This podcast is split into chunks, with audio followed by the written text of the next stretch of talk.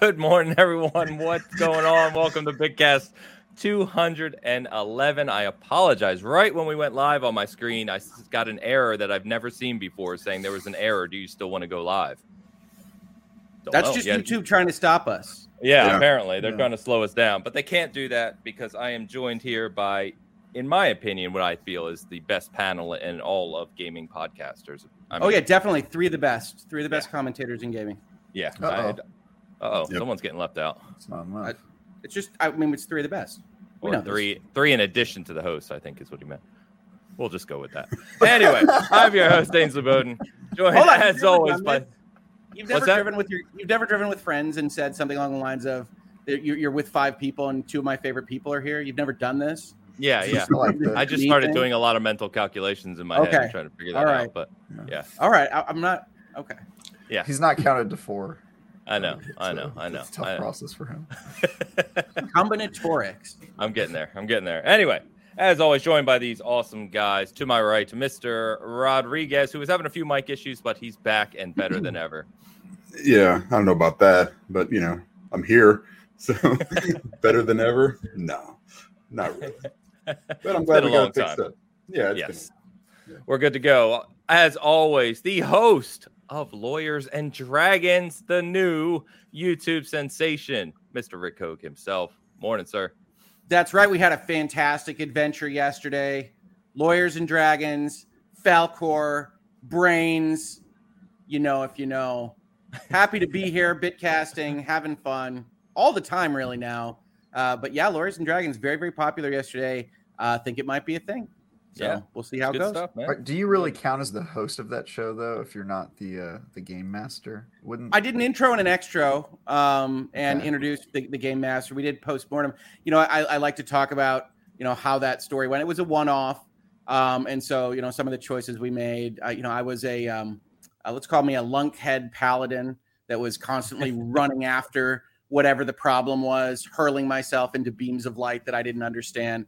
Uh, and we took as our companion and uh, mascot, really, a zombie that had impaled himself on the spikes in the front of my shield. And we lashed him to the shield and turned his uh, head into a light um, and uh, had a great time with him. Ultimately, he got nice. to eat the bad guy's brains at the end, and, and a good time was had by all. Nice. Fantastic. and uh, last uh, but not least, my partner in crime, who who I recorded a two and a half hour game review discussion with this week. Mr. Tie Guy Travis, what's up, dude? Yes, that was very fun. I got to talk about something that only I care about for two and a half hours. And I'm sure that will be reflected in the viewership. I'm very excited. Well, there's two that. of us that care about it for two and a half hours. Oh, there we go. That's good. oh man, but we got a good show today. With uh, we're going to be talking about a few kind of core topics and news items of the week, and then the bulk of our show is actually going to be spent going through the release schedule for the rest of 2022. We feel like we've been in a not necessarily a dry spell, but it is the quieter time of the year right now, and so I went through and kind of looked at month by month every kind of major game that's releasing, along with some indies and stuff uh, through the rest of the year. So we're going to talk through that, everything we know that has a release date, kind of some games to keep an eye out for, and things that we're excited for as well. So before we get to that, of course, though, we are. Oh, and I just want to mention that our episode last week and our game roast was very well received. A lot of positive feedback, uh, a lot of comments saying they really enjoyed it, had a good laugh. Um, funny enough, I don't think anyone, I think they got the hint that it was not to be taken seriously. So uh, we have many requests already within the SG community saying more. We want more of that. So as we said, we'll kind of have to uh, kind of interject that in our shows going forward. But it was a lot of fun. So thank you, anyone who tuned in and hung out with us because that was a blast. Hey, I had a great time. Short speeches that just completely eviscerate games that I otherwise enjoy. You can expect them more often now, folks yeah. Or you can hey, I see, read my reviews because I already do it to every game. He does do that in a lot of his reviews. yeah. Uh, shout out to Keith Garlandson in the house. Good morning, sir. Keith is someone I met at the Xbox conference at E3 in 2019. Uh, really good dude. So the before times. The before wow, times. You're really good at remembering the... people. I feel like if I met somebody named Keith in 2019, I would be, I would have forgotten in you know 2019, like a week later. it would have been no, because we, Keith anymore. I went yeah. to um, there's a uh, there was a tradition at E3 where a bunch of the Xbox community gets together at this one rooftop bar in LA. I met Keith there. We had drinks. We chatted for a long time. Yeah, it's good. It's good. And then I saw him at the conference. So yeah, yeah. You know that we've talked about it, right, Travis? That's one of the fun things about E3 is just getting to socialize with so many different people in the gaming community. So miss it's it. the only time I can convince people to hang out with me. Which is why I miss it so much. God, man. Like I know, I know. Maybe next year. We'll see what happens. Maybe. All right. So before we get to uh, kind of core topics, so of course we'll start with what we're currently playing. So uh, I'm gonna generally go pretty quiet here, guys, because I'm still playing that game that's under embargo until tomorrow, so I can't talk about it. And uh, playing Halo, which uh, bores everyone to tears at this point. So, Travis, how's our Xenoblade review coming along? Our Xenoblade review is coming along fine. I I'm running out of time really badly. I'm super scared that I'm running out of time on that game. Uh, I'm on chapter seven. I think there are ten chapters. Okay. There were ten in the last game, and uh, that's just your I, gut reaction to how you feel the arc is going. Yeah, I think there's probably 10 chapters. The first game had 17, so I could be very wrong. And if I am, I am screwed because I'm not going to get through 17 chapters. I so desperately want it to feel like the ending, and it's then book two. Yeah. This is the, this is the problem with uh, JRPGs is every act in the second half of the game feels like it's the last one, and it just keeps getting crazier and crazier and more anime. At least that's how most JRPGs go. Sure. Uh, I am a, I am 130 135 hours into the game and I don't feel like I'm done. So So you put in some time. 135 hours? Yeah, I have no idea. I played this entire weekend so far and I have no idea how I'm not done with it. It just keeps going. And uh, this sounds like you're underwater. You're like trying to get to the surface. You think yeah. it's right there. It just keeps going. swimming.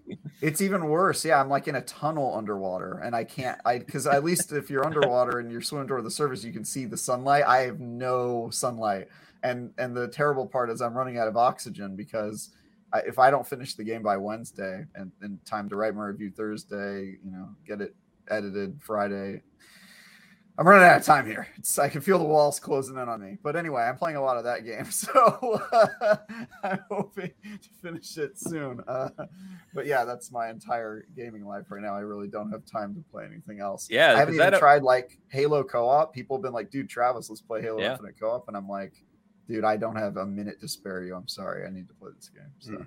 Man, wow. and the reviews this week, right?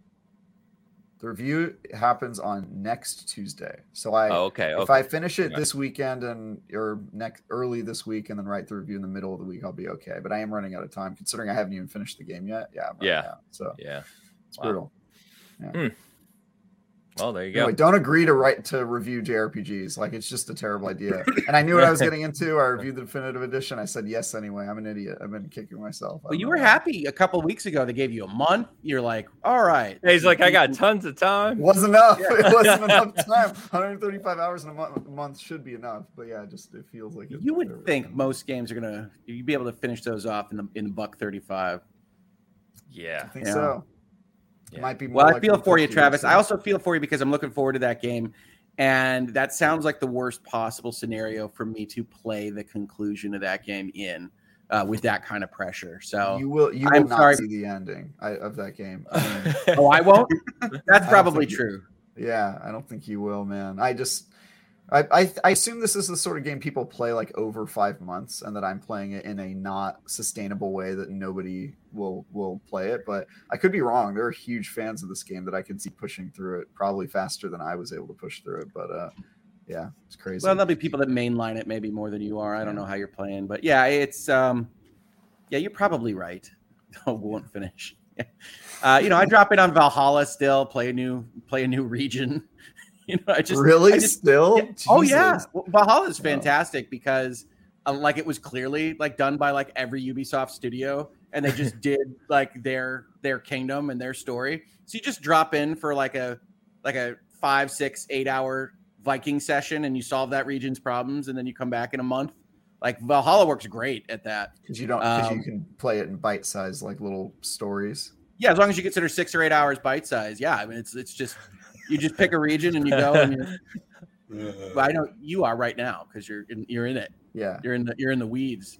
Uh, but yeah, like I, that's how I play Valhalla. So the more that they can do that, the better off it is. You got to have a journal system. Um, but yeah, I you're probably right. I haven't beaten Valhalla. I have a lot of trouble doing that. Like I don't know about you guys. Like if I start a big open world game, something extensive like Valhalla, right, and then I step away from it, which I did. Uh, after like a couple weeks, if I haven't played that game, I have a lot of trouble getting myself to turn it back on and try and get back into the mentality of playing that game. Like that. You need a real journal. You need a real journal. You're talking about like writing down your progress and something. You can do that too. you need a real journal in the game, and you need to accept like there's going to be a transition period. But if it, if it is written well enough, you can onboard yourself again. Um, but yeah, I have a, I have the same tendency, which is why I've you know you play. I don't even know how many times I played the first uh, five, six, ten hours of Zero Dawn um, before yeah. I before I plowed through um, and and got into the rest of the game. And you just get it makes it harder and harder and harder to start, right? Because you're like, oh, I know this part. Yeah. yeah. Uh, but no, for something like Valhalla, which gets rightly criticized for not having the greatest kind of story, like your Vikings settle England, give or take, and that allows you to pop in and be like, I'm a Viking, I'm settling England. What is this kingdom's issue? Uh, and then when they start to try to go back to because they think they've made rings of stories, when they try to bring in other characters for like cross cameos, you're like, I got that was that was two years ago, gentlemen. Who are these people? yeah, yeah. like remember when we did that thing? We when we fell that great beast. You're like, yeah, yeah. I mean, it sounds like us. sounds like something I would have done. Um, yeah, I've been trying to convince myself to go back to Forbidden West for that reason, right? Because yep. I didn't, I only put like several hours into it, and I'm like, I need to, or and want to go through that game, and like just the mental thought process of investing all the time needed to do that right now, and and reacclimating with all the controls and the yep. menus and everything. I'm like, yep. eh, I don't know if I feel like doing it. Yep. I get it. I totally get it. It's tough. Um, because I, am not the same way, not with menus and things, but with narrative. Like it's like, oh, I know it wants me in a mental space as I go into this piece, and I want yeah. to get back into that. So I'm pretty strong with that. But that's why a, a well-written journal, like I think Witcher Three handles this pretty well because it's all in voice. Cyberpunk as well. Cyberpunk just doesn't have a story to tell, uh, but like they do that journal writing with the voice that works better for getting you back on board. Yeah, yeah, that's fair. Some games do that well. You're right. Uh, you know how many times I've restarted I think it was probably it's probably like uh, The Witcher uh, three. I mean, it's just been insane, and, and you and I don't remember anything mostly because I don't remember anything ever. you know that that's more of a you know uh, um, it's more of a uh, testament to my brain slowly decaying.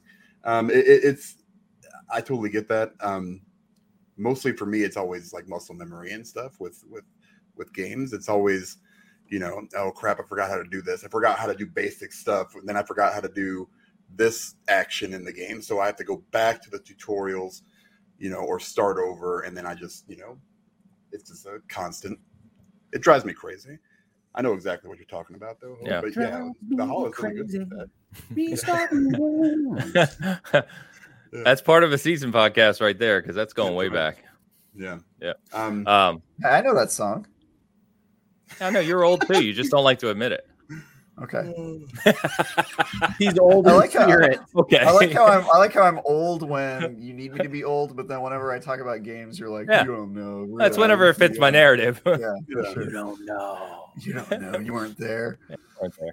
I don't know well, there are there is some. Eh, it, it, this is outside of games, but I was talking. You know, they Paramount announced that Maverick had passed Titanic this year in terms of overall gross. Um, and obviously, that's not inflation adjusted. So I, I, just put out a tweet that said, "Well, Titanic made a billion dollars in in in adjusted gross. Uh, it was a phenomenon." And like, I had a number of people. I'm going to say clearly younger say Titanic wouldn't have made it in this market, and it really wasn't that big of a deal. And I was like, guys, oh, wow, you have no idea what 1998 was like because that was it. That was They're not all, wrong. especially the ladies uh, we're talking about for like nine months. Like Titanic was crazy, and you don't understand. I don't I don't think I've seen another phenomenon from a movie in my life other than Titanic and Avatar when they first released. Like Titanic, I worked as a waiter at the time and at the restaurant to your point, every girl that worked there would come in every week and talk about how they saw it again. over Yes. and over and over again Yes. for months. Yeah, and that's my it was remembrance. too. wild. Well, and what's weird is that Maverick, Hmm. which I think Paramount deserves to be crowing about, but like you know, I saw it again with my dad, um, and that was like week seven, full theater. Like like Maverick is a version of this with like repeat viewings, but it ain't Titanic, you know. But like this, th- Maverick in a different demographic, I would argue, almost certainly. Uh, is is going and there's being repeat viewings of that particular movie. I was surprised as heck to see a full theater in week seven of a of a 2022 motion picture. Yeah. I mean, it is it is a phenomenon of its own in a different market than existed in 1997, 98. Sure. Yeah, that's fair. Uh, anyway, that's a that's a non sequitur, but it's like it's just some people come in and be like, "No, it wouldn't it wouldn't make it," and it was never like it was never that big of a deal. It's like, God, jeez, okay, all right. I remember it was a phenomenon. I think I was like eight years old. I remember That's that fine. VHS that you had to get a second VHS for. Two, Yeah, double, it was double a I remember that. I remember that, guys. I I even know what a VHS is. So wow. Were you there for He's seasoned. Betamax and the battle? He's seasoned. I think you know I wasn't. I wish I was alive for the release of Star Wars. I hear that that was very similar to uh, the Titanic, where people were going every week and it was Yeah, sold forever. absolutely. My dad, my dad told me about that. And he was like, I don't know what those nerds were were doing, but they kept seeing that movie, and I was like, oh, dad, yeah. So, I I- So like 77, they don't have a home video concept at all. So like it stays for two years and first run. Um, So like that's Titanic coming out in the late 90s, having video, like you know it's coming to video eventually, and still doing that and extending and extending and extending. Maverick has been extended now twice for its theatrical run because it's making them enough money in in the theater. Uh, but it's uh, I, I love this stuff, and it's I, I didn't mean to take us into movie land. It was really more along the lines of people tweeting at me that Titanic wasn't a big deal. Was like, cool. You've told me how old you are. yeah, no doubt. No doubt. Let me get these super chats sitting here real quick. Yep. Bomber in the house, five dollar super chat. Just to make sure everyone knows, assuming that's Rocket, Rocket League, League. is a great game. Also, It is. Biomutant upgrade. Oh yeah, baby. oh yeah. Okay. of course, Halo multiplayer is fantastic. Have a great show, guys. Thank you. Thank hey, you, HR sir. Bomber, I'm actually really looking forward to, to having a, a glow up pass on Biomutant. Um, I'm surprised it took him this long. Uh, so that, that'll be fun. Yeah. Yeah, we were playing Rocket League last night, which is what he's joking. It's an ongoing joke in our community of Rocket League is a great game. It's just something we say because it's both like a love and hate relationship with that game.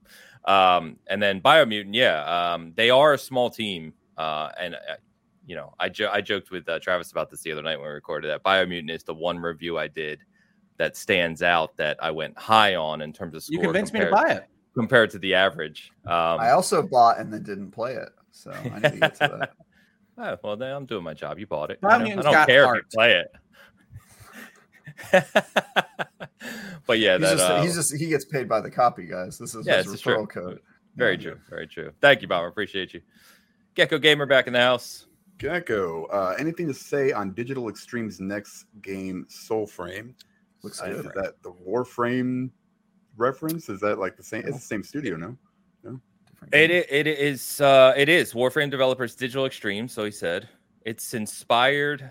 Um, it's a mirror universe. I pulled this up because I saw his super chat. Mirror universe version of Warframe set in a fantasy world. Um, and it's supposed to be Tiny a free, Tina's Warframes. right? Free to play open world adventure, heavily influenced by themes of nature, restoration, and exploration. So there you go. Looks cool. Sounds right up Dan's alley. I haven't seen the video. I just sometimes I love it when they get when they get a little when they get a little flowery. Yeah. Your your video game version of Warframe in a fantasy world has to do with restoration, does it? Okay. Cool. Cool. I'll check it out. They're going on the other side of the coin for this one. Yeah. Well, it could Um, be like restoration in the same way that Outriders is about restoration and you know all those things it's supposed You to didn't have about. to that it- insult them right out of the gate. I'm just saying, you know, that's like a game that did that too. It was like, oh, it's about humanity's second chance, and you play that game and you're like, no, it's not. It's not about that. It's about I want to shoot guns and throw fireballs at About people. quipping and shooting at demon things. Yeah, it has nothing to do with that. It's just yeah. It's all um, right. Hey, I'm never. You want to be ambitious? I'm always going to respect it. But at least when it comes out in like your description of the trailer form, it's always going to sound a little silly. Prove me wrong. I would be happily proven wrong. Yeah. Yeah, I don't have much to say on. it. I guess we'll see. We don't know much about it right now, right? But I'm always open for a new uh, action adventure game. Kind of weird, an action adventure game that's free to play. I'll be curious to see how they set that up. Um, we'll see. with resources. Yeah, which once you start talking about having to gather resources constantly, I'm out. But they're doing Well, it the right Warframe. I mean, how many resources does Warframe actually run? Is it 35, 40? I don't know. it's a lot. I tried it for a couple hours and I I haven't checked it out But since. Warframe so- is an excellent free to play game It with is. great And I- controls and a lot to explore, and it gives you a lot of value as long as you're okay with like just being the guy. Um, but then they they've made money doing smart things with their resources and their stuff. I have no problem with what they've built there, um, but it is uh, inscrutable to someone that doesn't go and figure out what's happening.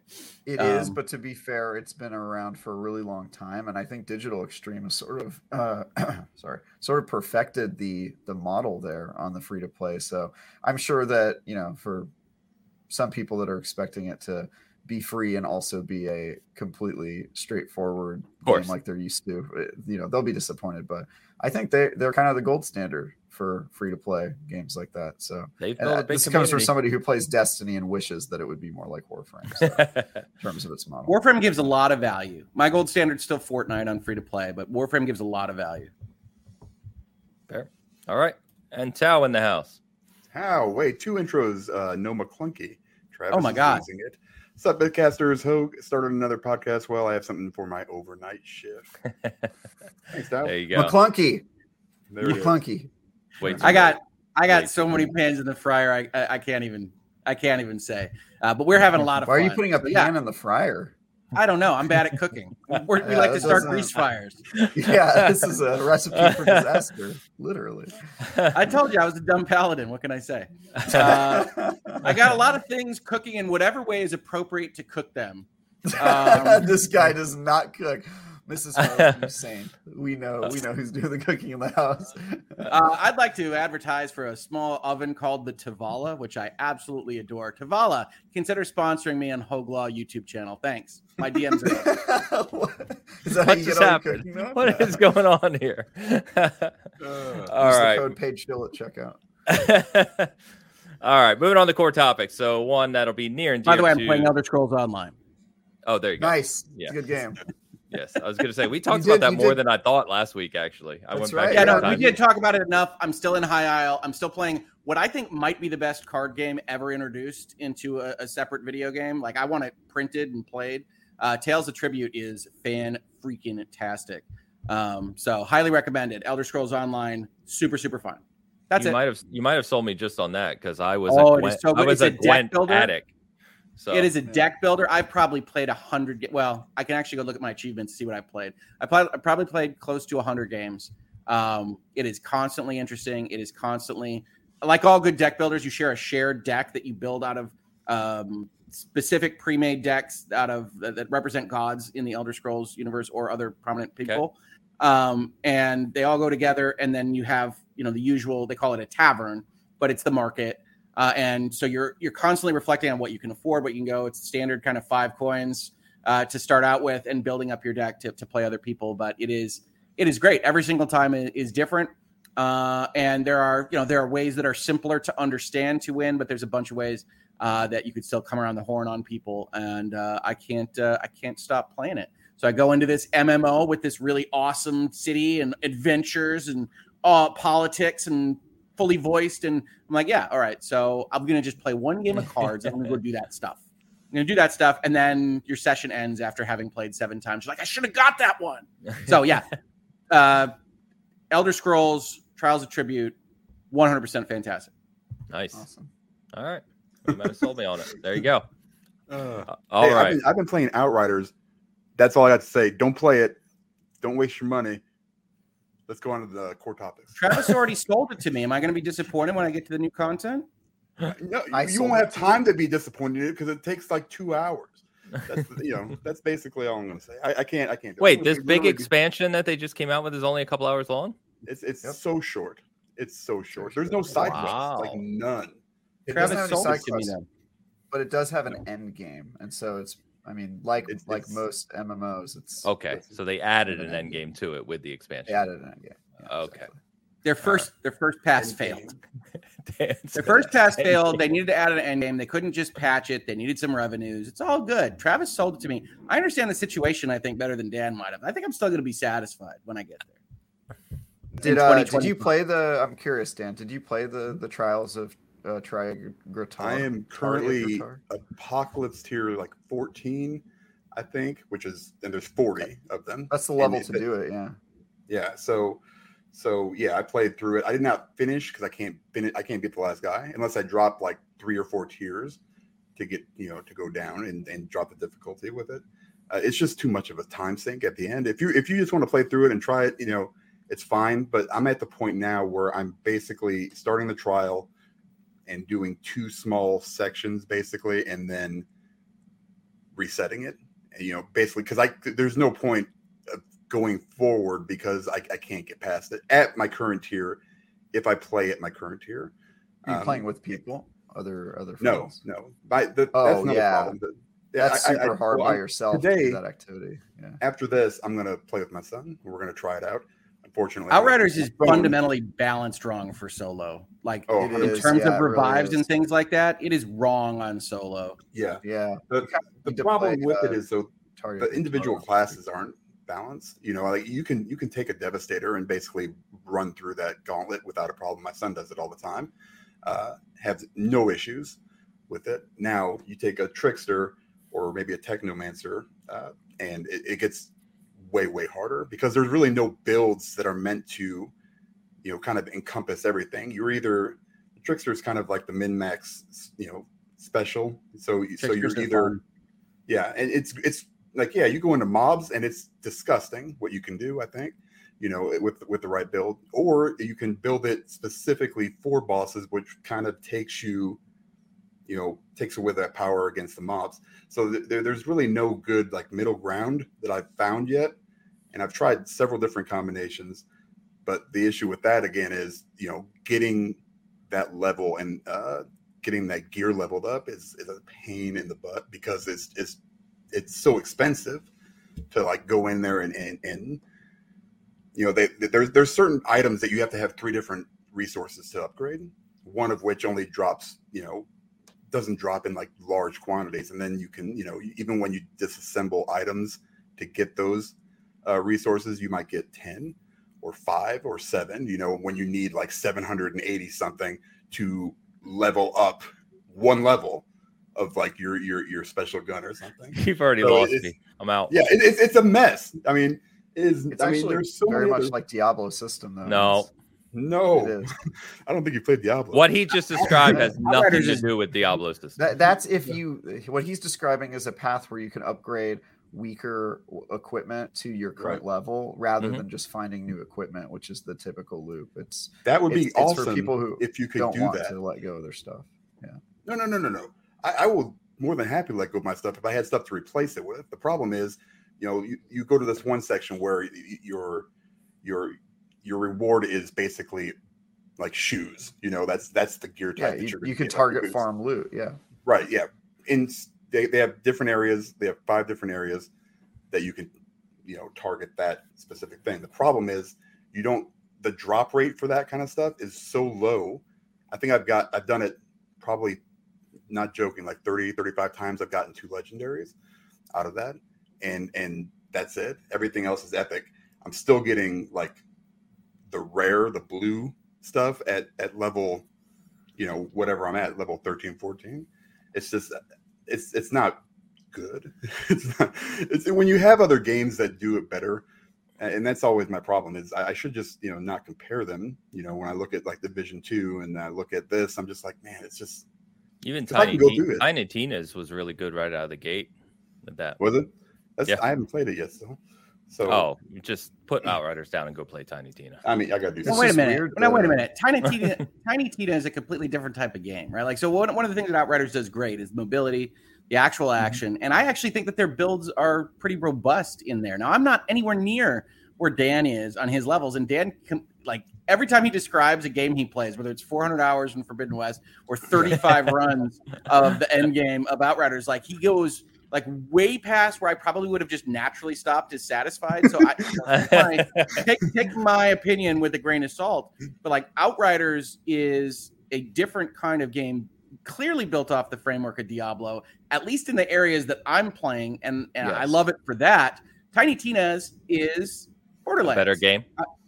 Well, I, it, it might be a better game. Uh, I, I tend to enjoy the actual playing of the game better in Outriders, uh, and I like the writing and, and some of the other stuff, and maybe the loot. I, I don't know in better in in Wonderlands or Borderlands, but like I, you can't just say go play this completely other game and and be happy there because That's the because loot- the, only reason is I said that is because he's complaining specifically about the loot. And Well- as someone who literally plays games for looting, that's li- that's a I huge part of my games. Tiny part Tina's loot design is very good. I, I I actually think Outriders loot is really good. That's actually one of the main things I so two games I reviewed, Wonderlands and Outriders, both have very good uh, loot, especially compared to some of their peers. Did they completely redo the lo- loot design from launch? No. Because Outriders loot is terrible. It No, is that not. is- It I, I will fight this. I will fight this. No, Yeah, Outriders well, You're gonna lose. To give you the, there's there's set bonuses. There's there's uh, build crafting where you can you can uh, stack perks and augment your abilities. Like those are all best and the practices. and the abilities Diablo get all does. wacky. Best practices All when they stuff is- work and they're designed well. Yeah. Yeah. They Well, don't. well, give me an example of something that's designed poorly because I feel. All right, so I feel let, like- me, let me give you let me give you an example. So yesterday, uh, we'll get back to the shoe thing. My legendary dropped, right? Okay, and Thank you, and Bomber. It's a it's a random roll, right? On, on on these things. Now these new legendaries or apocalypse legendaries have three skills, right? One tier three, I think one tier and two tier twos. The last uh, skill that's on that shoe is locked, right? You you can't change it, and you can only change one of the other ones. Instead of going in and like being able to, you know, go in and change it, which is a cool little system, except you have to really you kind of rely on the rolls you know, that you get. Well, I got yeah, that's my- good my- loot my- design. my locked one. It would be if I got more than one in the 35 playthroughs. You know, the, the drop rates are just garbage. I got a, like a, it was like toxic bullets. You know, you do extra damage. It's too something awful, and there's not enough of it, Dan. I have, well, there's, there's not, it doesn't drop right.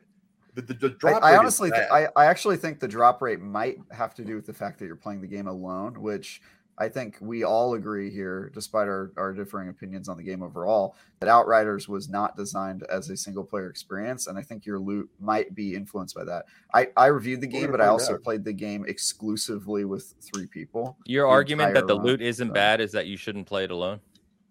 No, I'm, I'm, I'm specifically arguing the drop rate is bad because he is playing it alone. A drop rate not being bad Dan is makes a bad loot arguing that game. loot is bad. Period. But the uh, uh, actually That's Wonderlands has the literally exact- that's literally what they changed in Borderlands 2. When that game launched, had cool legendaries, cool guns, cool builds. The drop rate sucked. Literally, the community Wonderlands went is, nuts, and that's yeah, why Wonderlands' Borderlands 2 drop was. rates are also bad. If I said. Borderlands 2. I'm not talking about Okay. Wonderlands. Borderlands 2, Gearbox literally went back and rebuilt the whole game. If you play it now, it's completely different and it's all based around drop rate. So, drop rate is a fundamental aspect of loot design. And this is a huge thing that always happens in loot games is you can say it's great loot, but it never drops. Then it then it's not great loot. Period. A good No, loot game. No, a drop good rate loot, a good loot. Let me speak. Let me speak. A good loot game But you're wrong. drops, drops. Rick, we can argue loot games all day. I promise you. But you're just you're putting it in the wrong bucket because drop rate. If you're you're saying loot design is how the loot is designed, whether or not you like getting something, s- right? I said a game's loot design, not the loot design. Those are two different things. no. You said part- you said drop rate is fundamental to loot design, Ains. Yeah, to the game's loot design, not the design of the gear itself. A Folks, you can game's check loot the tape design. on this. Okay. Oh, yeah, just the design So- of the loot system. you can you can say that the amount a good loot game drops lots of loot that asks the player to continually reevaluate their build and gives you lots of options for continuing to evolve your build, evolve and upgrade your gear. It's what Outriders does it's what that. it's what Borderlands 2 did extremely well once they fixed it. It's what Diablo 3 does extremely well once they fixed it. It's what Wonderlands did good and Borderlands 3 did good out of the gate because Gearbox learned their lesson with Borderlands 2. Uh, Outriders did not do that at launch. You had to continually play at a level, a high world tier level, where your gear was underpowered and you couldn't easily get gear in that world tier to then conquer the higher world tier.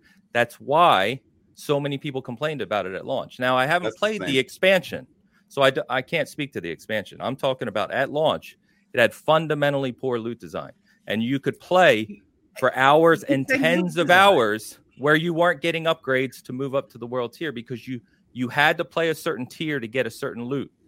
And it, it then you have it- problems with the game design. You have problems with the drop rate. That's not loot design. The loot drop is rate is part could- of a game's loot design. Period. Yeah, but you keep saying loot design. So the loot itself gives you a broad array of things that change within it. Outriders is fantastic at giving you different builds and changing your abilities in fundamentally different ways in the way that I enjoy. Right? Some games get 2.3 percent and Outriders does fantastical stuff with changing exactly how you play it. You're unhappy that you don't get enough of those quick enough. I, I look, I'm not playing at your level, so I'm not going to comment on that too much. That's fine for game design. Loot design is what your loot does right? Loot design is exactly how your system is built. And your system in Outriders is really well thought about and really well designed. You're unhappy with the meta. You're unhappy with you don't get enough. You say it doesn't progress easily enough. Well, first of all, that's I never taste. said progress easily enough. That's not what you, I said. you did. You Ains, you said it. You can't get it easily enough. you you have to play a tier that you can't beat, right? To get the loot you need to beat that tier. They it's literally an challenge in a place inverse equation. No, it's but- it's really not like that though. I mean, di- you if you're playing on max w- world tier, apocalypse tier as it's now called, the Mhm. game is always a little challenging, but 100% doable if you have decent loot. You don't even need like great loot to do it. Well, I the haven't played is the new one, right? Yeah, yeah, I, I, I, I totally get that, and I would actually agree that the drop rates were the main problem with Outrider, but I don't think the loot was the problem. I think the loot was pretty well received for those who had the stomach to grind for it, which is a separate problem. I think I, I agree with Hogue on that one, but Outriders World Slayer fixes a lot of that. I the at least in my case and the people all the people that I played with for the review, and we played maybe like 60 hours together, um, the same group the whole time. Our loot was consistently really good. What Dan is is upset about is not getting specifically legendaries or apocalypse legendaries, which are granted uh, pretty rare drops, but you also don't need those drops to do really good builds, which I think is part of the beauty of the system. And then Dan was also complaining about the system by which you can change some of your perks. The idea is that you can swap out one perk and then it locks for good, which is actually good loot design because it means that you don't need a perfect god roll, but it, it incentivizes you to grind to get like a close to god roll, and then you can turn it into a god roll for your specific loadout before it locks you out. Lots of lots of uh, loot based games do that. Yeah, mechanic, and changing a perk is a good idea. Yeah, yeah, it's a I- good, it's a good, it, but it's also a good idea to only limit it to one perk because otherwise it sort of destroys the entire uh, god roll system where you're, Sure. you're hoping Division two does one, that. So. Yeah, yeah, lots of games do that. I actually think it's a good design. So I, I think uh, the, the loot I- game is one of the main Sorry. things World World Slayers improved on the base game. Uh, well, so and- but I asked that when we started this conversation. You guys said no, the loot's the same. It's it's no, not I, I didn't say that. It's I think- I think you, what, said you, what you're what you're looking at. If you if you if you first of all, legendaries have locked skills. You will get the same thing every single time you do it. The only time you get any kind of, you know, is, is if you're getting like the epic, the purple gear kind of stuff. Everything else, legendary weapons are going to be locked into uh, very specific uh, uh, gear sets, gear sets, Yeah. because they, that's what you get. You know exactly. You can get online and go, I want this gear set. This is what it comes with every single time. The numbers aren't going to be different. Nothing is going to be different. It's always going to be the same. Wait, Right, there's so no change the- variation in the actual no variation in the legendary. scores on the. No, it's all the same. It's uh, literally all the same. You can get on there and find out what it is. Now you can level those up. Um, uh, I'm not sure. I can't. Uh, with the attributes, I'm I'm pretty sure they're all standard all the way across. Um, like uh, I have a set that every single set gives you a bonus to uh, firepower, uh, also close range damage, and then something else. And they're all the same. Every single one of them is exactly the same. I didn't get that on a roll. That's standard procedure for that. Now the the epic stuff kind of you know is a little bit different. I think it it, it you can get maybe different uh, skills and stuff with it. Now you've got a finite amount of skills. Usually there's a few of them and it depends on how you play. And, I do like that part. I do like they have a lot to choose from to kind of put on your weapon. Um, I think my biggest problem is that they did they came in and they nerfed the class that I was playing with. That's another thing, uh, and and made it very very difficult to solo with. Um, not through the main game. That seemed to be no problem. Uh, once you get to the bosses, it gets a you know way way harder, uh, which is weird. My son played it, same thing, uh, pretty much at the same levels as I did. I mean, he's better at me, you know, than games than me. He's also younger, but he, he used the, um, the Devastator and plowed through stuff. Like I watched him play, and I was just like, "That's insane! How quickly he can take down, say, like uh, one of the main bosses, and just just watch the health go like this." I'm jumping all over the place trying to not die, basically, the entire time. And and it there there are some parts that I really do enjoy, but you know, once they get the drop rate, I think tuned in, and then you know, where I shouldn't have to go and play the same thing. And the last end game is just basically one level that you play over and over and over again. There's no variation to it. It's the same thing.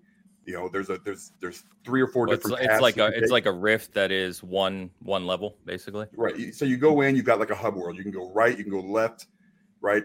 Then you get through whatever one of those. Then you're in the next space. You can go right, you can go left, or you can go straight. You take on a boss. You go to the next space. Same thing. It's it's just, but it's nothing ever changes. It's always going to be the same.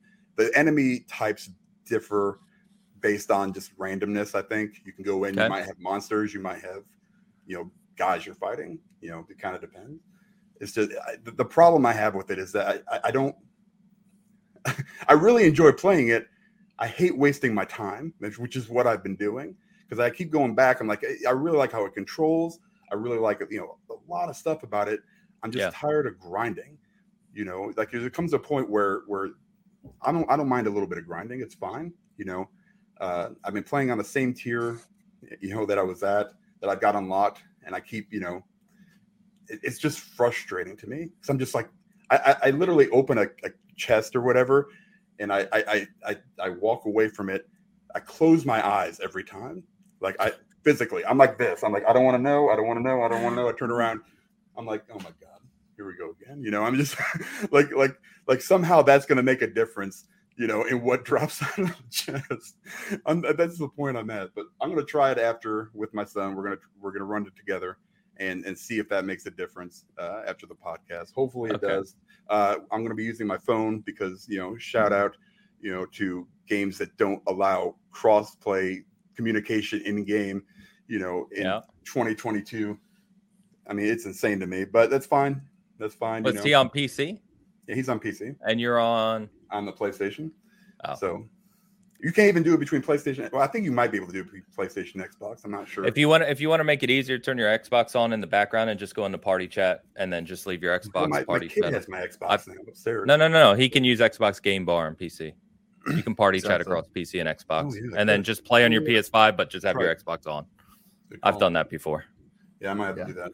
Or you Yeah, use cell phone Discord on the which is- shoulder. Or use Discord. Yeah. Yeah, which Yeah. is why I assume that it doesn't Tap on the shoulder. chat because everybody No, uses it's, no, it's just cell phone on the shoulder. That's how I play all the Oh. time. When I I've done that before. I did that in a hotel room for party chat. Yeah, cell phone on the shoulder. Yeah. All right. We'll come back. I, I I'm very. You actually made me. You make me want to play the update play. now, so I can see the loot, so I can talk about this specifically because I know Outriders at launch that loot was oof. It's not that Um, better. But It was good, just hard to get. It's so funny because the Outriders launch loot is what attracted me to the game and what kept me going through the game. And I'm like, I, look, I'm not, I'm a lightweight here. I'm not going to fight it to the death, but it's like the design of Outriders is what I like about it. that, and that's yeah. I mean, that's perfectly fair. I think. You know, I, I don't know how to say this without sound. I'm not trying to sound condescending at all. I don't mean it this way, but like how how into kind of end game loot grinding in games and loot games are you? Um, like, I mean, do you spend hundreds and hundreds of hours in Diablo 3 rifts or, you know, stuff like that? Because I think maybe I'm coming at it from a certain point of view, right? Which is, But I just can't Uh, imagine complaining about it if you get to the point where it's like, well, hour 400 wasn't as satisfying as it should. that's have fair too. That's fair too. Yeah. Yeah. Yeah. And I think that's a big problem with games that have end games in general, right? Is that players expect a endless experience. And from a game design standpoint, that's you know, we've seen very few games be able to pull that off in any sort of kind of quality fashion. I would say. Yeah, so, I've, I've always well, thought that way, whether it was MMOs or now live service games, which is like, yeah, you get the people in the first week that are like super upset about end game or drop yes. rates or purples or whatever. And it's like, well, what did you play between like the launch and now? It's like, well, I'm on hour 240. And it's like, well, you know, at some yeah. level, you got your money's worth. Um, and uh, I, everything should be better. Everything should be perfect. I hated the Outriders first end game tra- try, just to be clear, like the time yeah, trials yeah. yeah awful. Um, so I was enthused about what Travis described for the end game. I'm not there in World Slayer because, as we talked about restarting, it's like I want to restart. Let's get back into the Outriders lore.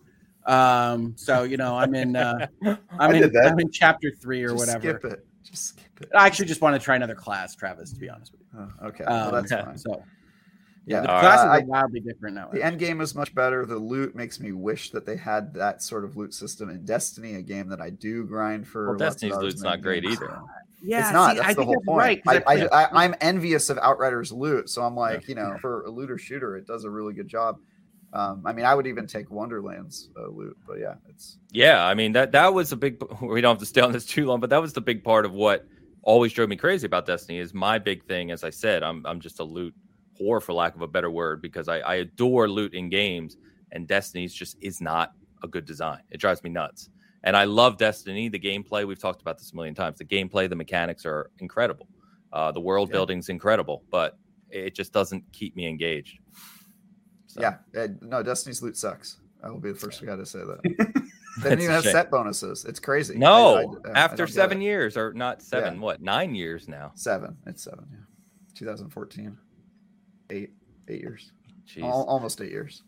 Yeah. All right. Let's get the super fat chat. Excuse me from Gio Rio, our regular in the house. Super fat. Thought was a shot at me. Hey, Gio Rio. Hi, guys. Can't follow you guys live today. Just quick pop in. Have a great Sunday, everyone. Thanks, man. Gio, thank you very much. Appreciate it, brother. All right. So, speaking of Destiny, segue.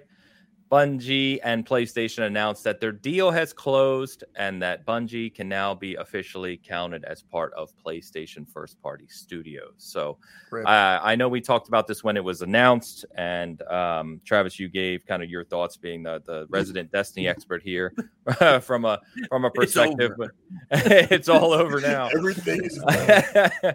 but it sounds, at least on the surface, and you can feel free to enlighten me if there's something um, you know you've talked about with others that I'm not aware of. But it sounds on the surface like really, as far as Destiny's concerned, not much is changing here. This looks to be more of a deal to have as PlayStation starts this shift into live service, which we've seen, you know, that they're driving towards. It's the expertise that comes with Bungie that they really seem to be investing in. Is that fair? Yep. Yeah, I think it's a very smart and probably going to be a very lucrative uh, acquisition for Sony. I think they made a, a very uh, smart acquisition there. Uh, most of my qualms are with what it means for Bungie and that sort of thing, because I do suspect that there's going to be a brain drain of sorts at Bungie as uh, all these positions for all these upcoming live service games open up, and they're going to be leaning on Bungie's expertise, and I assume grabbing employees from that office and who will no longer be working on Destiny. So most of my my uh, uh, worries are for actual Destiny. But if you don't care about Destiny, then this is uh, very good news for you because there's extremely talented people who understand the live service model uh, better than pretty much anyone else at that company. And uh, have it, Sony having access to that brain trust is uh, incredibly important, I think, going forward. So hopefully it'll result in some good games. But if you don't like live service games, boy, do I have some bad news for you. I was gonna say, actually, that was gonna be my response in my head, Travis. He said it's very good news for you. It's like it's very good news for you if you like live services games because PlayStation is now locked and loaded. Exactly. Ten. They're gonna do ten live service games in five years, and I assume that there's gonna be something of a brain drain at Bungie hmm. to accomplish that.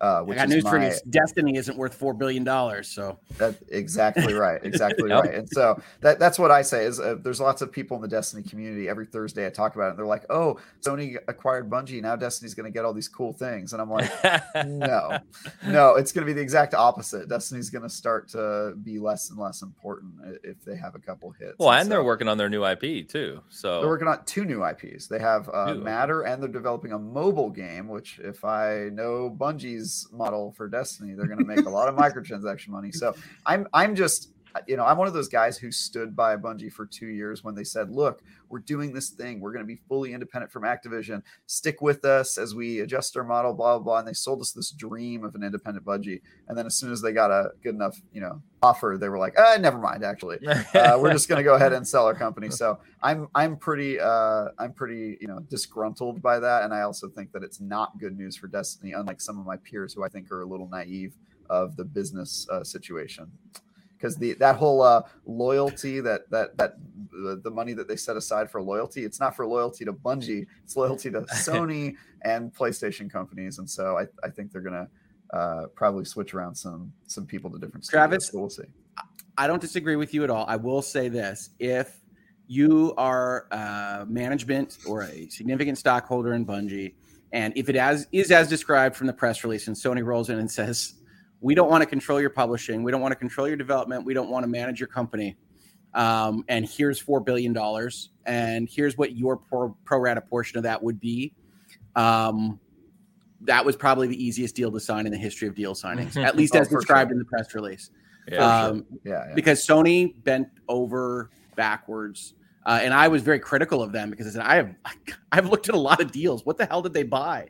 Um, and they think they bought control of the Brain Trust um, I don't know. Bungie has traditionally and historically been difficult to manage uh, in terms of the egos and the talent and the skills and whatnot. Uh, so Sony thinks they bought that, and Sony might have, and there can be a honeymoon period or whatnot.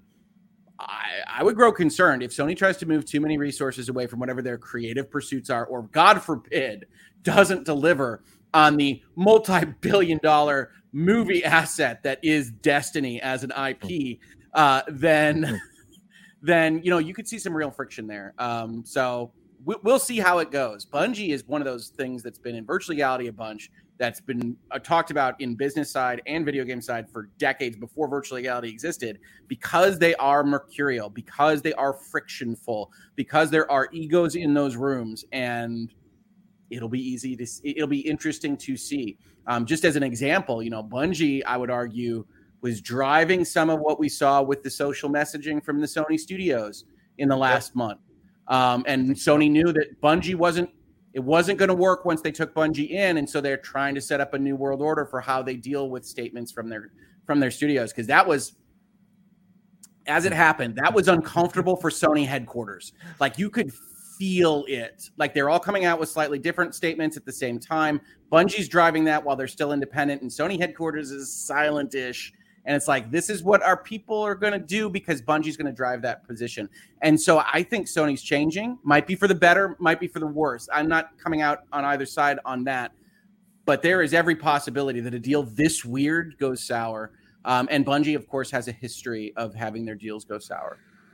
100% agree with all of that as well. Um, I would just add that I don't think it's like, uh, you know, Sony taking people from Bungie and putting them on new assignments. I just think that if you work for a big corporation and now they've got 10 new projects, there's a lot of people in the not senior management level who are going to, you know, see a job as creative director or higher up on a different project and move. So I think it's more of an organic kind of brain drain from Bungie.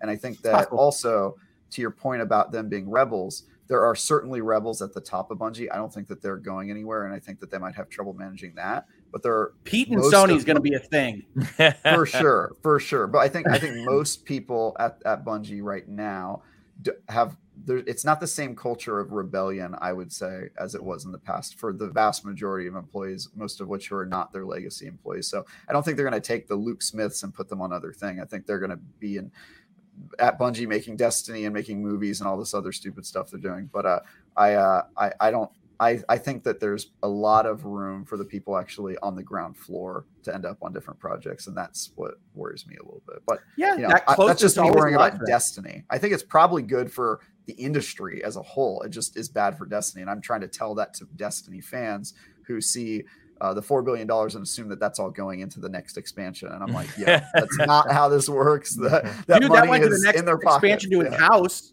That yeah, went, exactly. That went exactly. Pete's expansion to his greenhouse and his uh, his boat house and his lake house or whatever.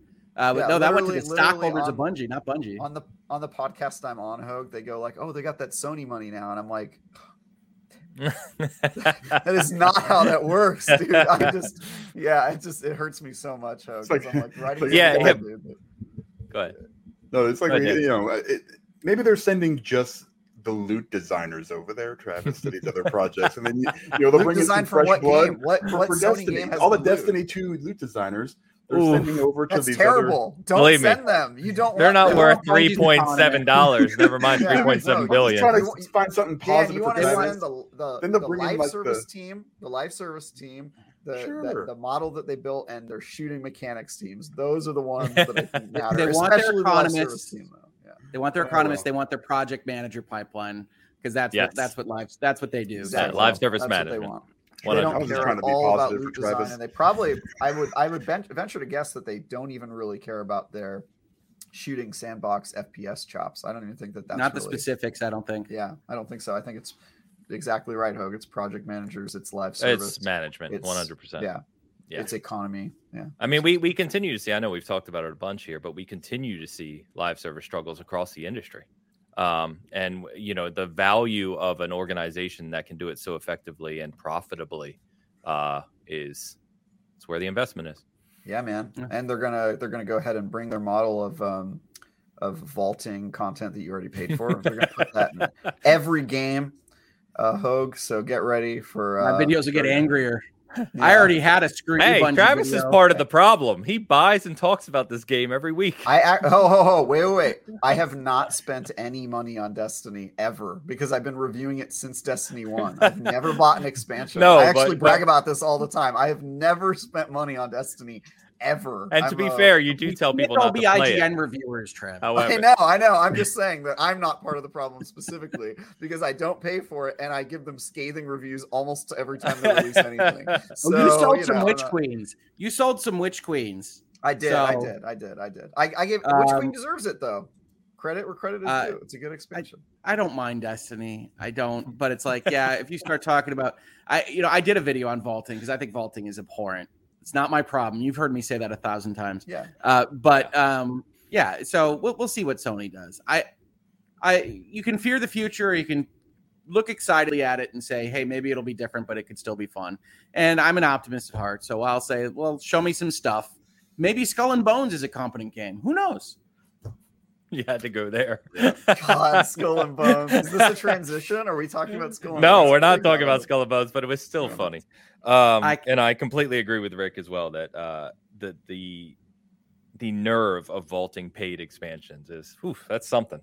That is something. I, w- I will say there is an argument to be made that that sort of practice not only has already happened and existed in the past with things like taking servers offline for older games, yada yada, but also that there's probably some it is a problem we have to address going forward in the future because live service is you can't go back and watch the universe. There has to be an argument on how to do it. Yeah, agreed. Exactly. There's got to be a way to do it. I just think Bungie's first pass is is really like uh, it's using a cudgel. It's not a good model, and it, it can't be uh, the model that we use going forward. But I Yeah. do think that there's a that's fair. legit debate of like, what do you do about service that only exists for a short window? The Fortnite events, you can't go back and experience those. And more importantly, how do you how do you keep those games and put them in a museum for preservation? There's a game preservation argument that I think is super important.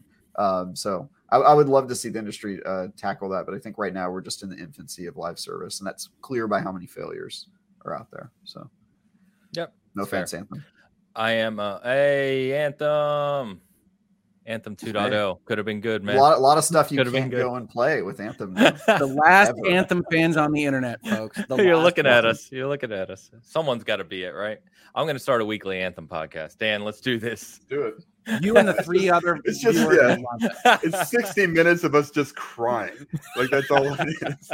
Just crying for 60 minutes straight. yeah, and we I can can't get believe the I listened to 40 minutes of loot complaints, and now they're now they're waxing philosophic about Anthem. Yeah, No, talk because- about talk about loot problems. Oh, yeah, and Outriders took a lot of those problems. It was very similar in a lot of aspects. Oh, Anyway, moving on. if it was that. They're not. It's not that bad. I don't know even. It's not that bad. No, no, no, no. It's not that bad. I'll be very clear. I'll be very clear. I'm putting this opinion in your Breath of the Wild opinion bucket. Aiden. Just don't listen, bucket. Yeah, just don't- what you it just turn- turn All it off on the uh, that's one of his things. Okay, cool. I'm gonna. What's on Twitter?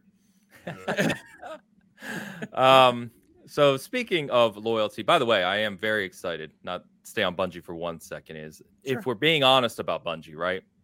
They have paved the way in the industry a number of times, right? And they paved the way with Halo and they paved the way with Destiny. I am very, very excited to see what they do with Matter because when I look at the industry right now and you look at live service and you look at free to play and you look at battle royales and you look at all these kind of trends that are evolving in front of us and what they've created with Destiny in that community, I'm very curious to see what Matter ends up being. Um, because I, I just want to see whatever Bungie's take is on a new large scale IP from their kind of visionary side in 2025 or whenever that game launches. So, And I'm Well, looking they forward hired- to myth and marathon revivals. So yeah, you keep keep waiting, holding your breath there. Although they did put uh, myth and marathon uh, references in Destiny, which I'm sure you'll enjoy. Um, the uh, for the 30th anniversary, but uh, yeah, I, I think uh, I forgot what I was going to say. I'm losing my brain. It's I okay. have that effect on Oh, You're oh, doing this more often lately, Sorry, Travis. sorry. You may I want to get that looked have, at. I've gotten no sleep, 45 hours a week of Xenoblade for three weeks. Uh, so he just uh, dreams of dragons and anime girls. dude, seriously, my brain is like 90% Xenoblade information right now. It's got Uh, no, nothing sorry, to do with what I- Xenoblade, What I, what I was gonna say is, you said 2025 for Matter. I have a theory that game's coming out next year because they just hired PR people in February and a bunch of other Oh, things that make me think that they're actually going to announce it and then release it pretty shortly next year. So we'll see. Okay, cool. All right. Uh PlayStation Stars, guys. Uh so PlayStation came out this week and announced a loyalty program that uh here's the details. Launching later this year, it's free to enroll. There'll be monthly campaigns and activities in through which you can earn loyalty points that can then be exchanged for things like PSN wallet funds or products. And they're going to have digital I hate this. I hate putting these two words together. Digital collectibles, which Are they, are they fungible or are they non fungible? no, no, no. Ah. So they are, they are, they It can are, be fun. free- they are free and collectible. But it, when you read this, I don't know if you guys read this press release, right? But basically, m- what went through my head was, okay, so Xbox rewards, cool, right? I was Fine. actually thinking eShop coins, but yes. Yeah, fair, fair, right? I was Another- thinking Steam points. I don't. I'm just. Look, at we got the gamut covered. we get it, folks, we get it, for we get all it. your gaming needs. Yeah. So uh another free program. And then oh, so PlayStation was gonna do NFTs and read the writing on the wall. I got it. Okay. So they're uh this looks interesting to me. You think so? You They think didn't read the writing on the wall, Ains. They started their crack dealership with the free hits. That's what they're doing. That- not that could be as well. writing on the wall. Yeah, that could be as well. So, so wait, Ains, your theory is that they had non-fungible tokens, and then they read the writing, writing on the wall, and they were like, "Let's make them fungible." And so they added the funge back into. I, I I think to Rick's point that he's making is this is a a setup that they knew they couldn't introduce kind of paid digital collectibles out of the gate at this point in time. And so why not start this program where you introduce the concept uh, and we'll right. see where get goes whatever that interface is going to be. You're going to have your museum with your bobbleheads or or whatever it is that they're doing. Uh, and then it's like, well, and then on a holiday, 18 months from now, you say, well, we got a special, we have a special thing for you all. It's just 2.99, and it's a special Kratos with, you know, a Christmas flag, whatever, I, who, whatever, whatever they're doing. Um, and then it's like, well, okay, that went well. So we had the one that you purchased, and, and yeah, it's on the blockchain, but it's it's not okay. It's you know, it's fine. It's just a bobblehead. And then it's like, well, we're, we've decided to start a market because that went so well, and we're going to add that to the museum. It's it's fine. You can also earn these things if you want, um, and we are going to otherwise secure them with some blockchain entries. Uh, but it's it's cool, bro. It's it's a bobblehead, and you can earn them. Yeah. So What? let me, here's the actual wording. I have the press release in front of me. Yeah, Also, as part of PlayStation Stars, we're unveiling a new type of reward called digital collectibles. Quote, collectibles are as diverse as our portfolio of products and franchises. They are digital representations. open world third party adventure, third person adventures. yeah, they are digital representations of things that PlayStation fans enjoy, including figurines of beloved comic, or excuse me, beloved and iconic characters from games and other forms of entertainment, as well as cherished devices that tap into Sony's history of innovation. Oof, that's a sentence. There will always be a new collectible to earn, an ultra rare collectible to strive for, or something surprising to collect just for fun? Ultra rare to strive for. Would you say there's a timing component that might be attached to that? I don't know. Perhaps.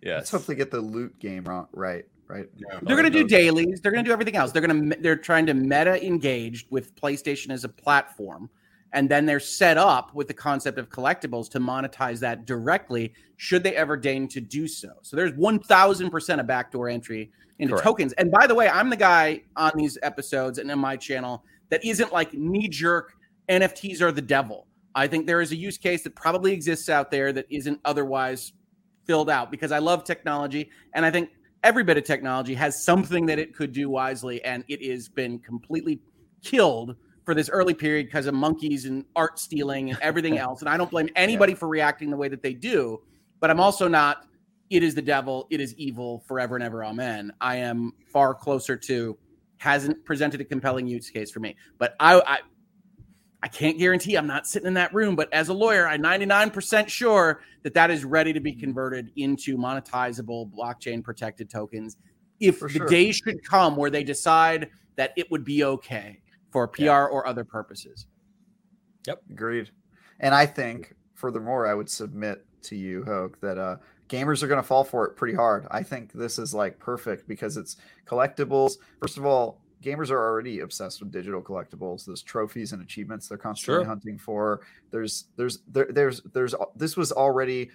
We're into loot, we're into drops, we're into icons. getting rare things and collectibles and yada yada. And so I think this is something where this is their foot in the door the same way that achievements were i think a precursor even to that as a digital collectible and something that shows Sure. that you're a, a true gamer and is a testament to your dedication and your your the breadth of your your gameplay expertise or whatever Hey, so, Baby, want to come see my digital collectibles?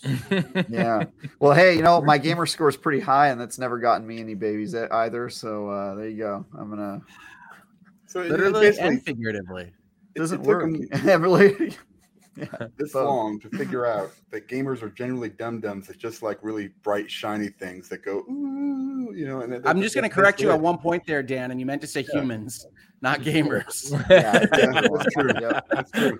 yeah, just show me the shiny thing.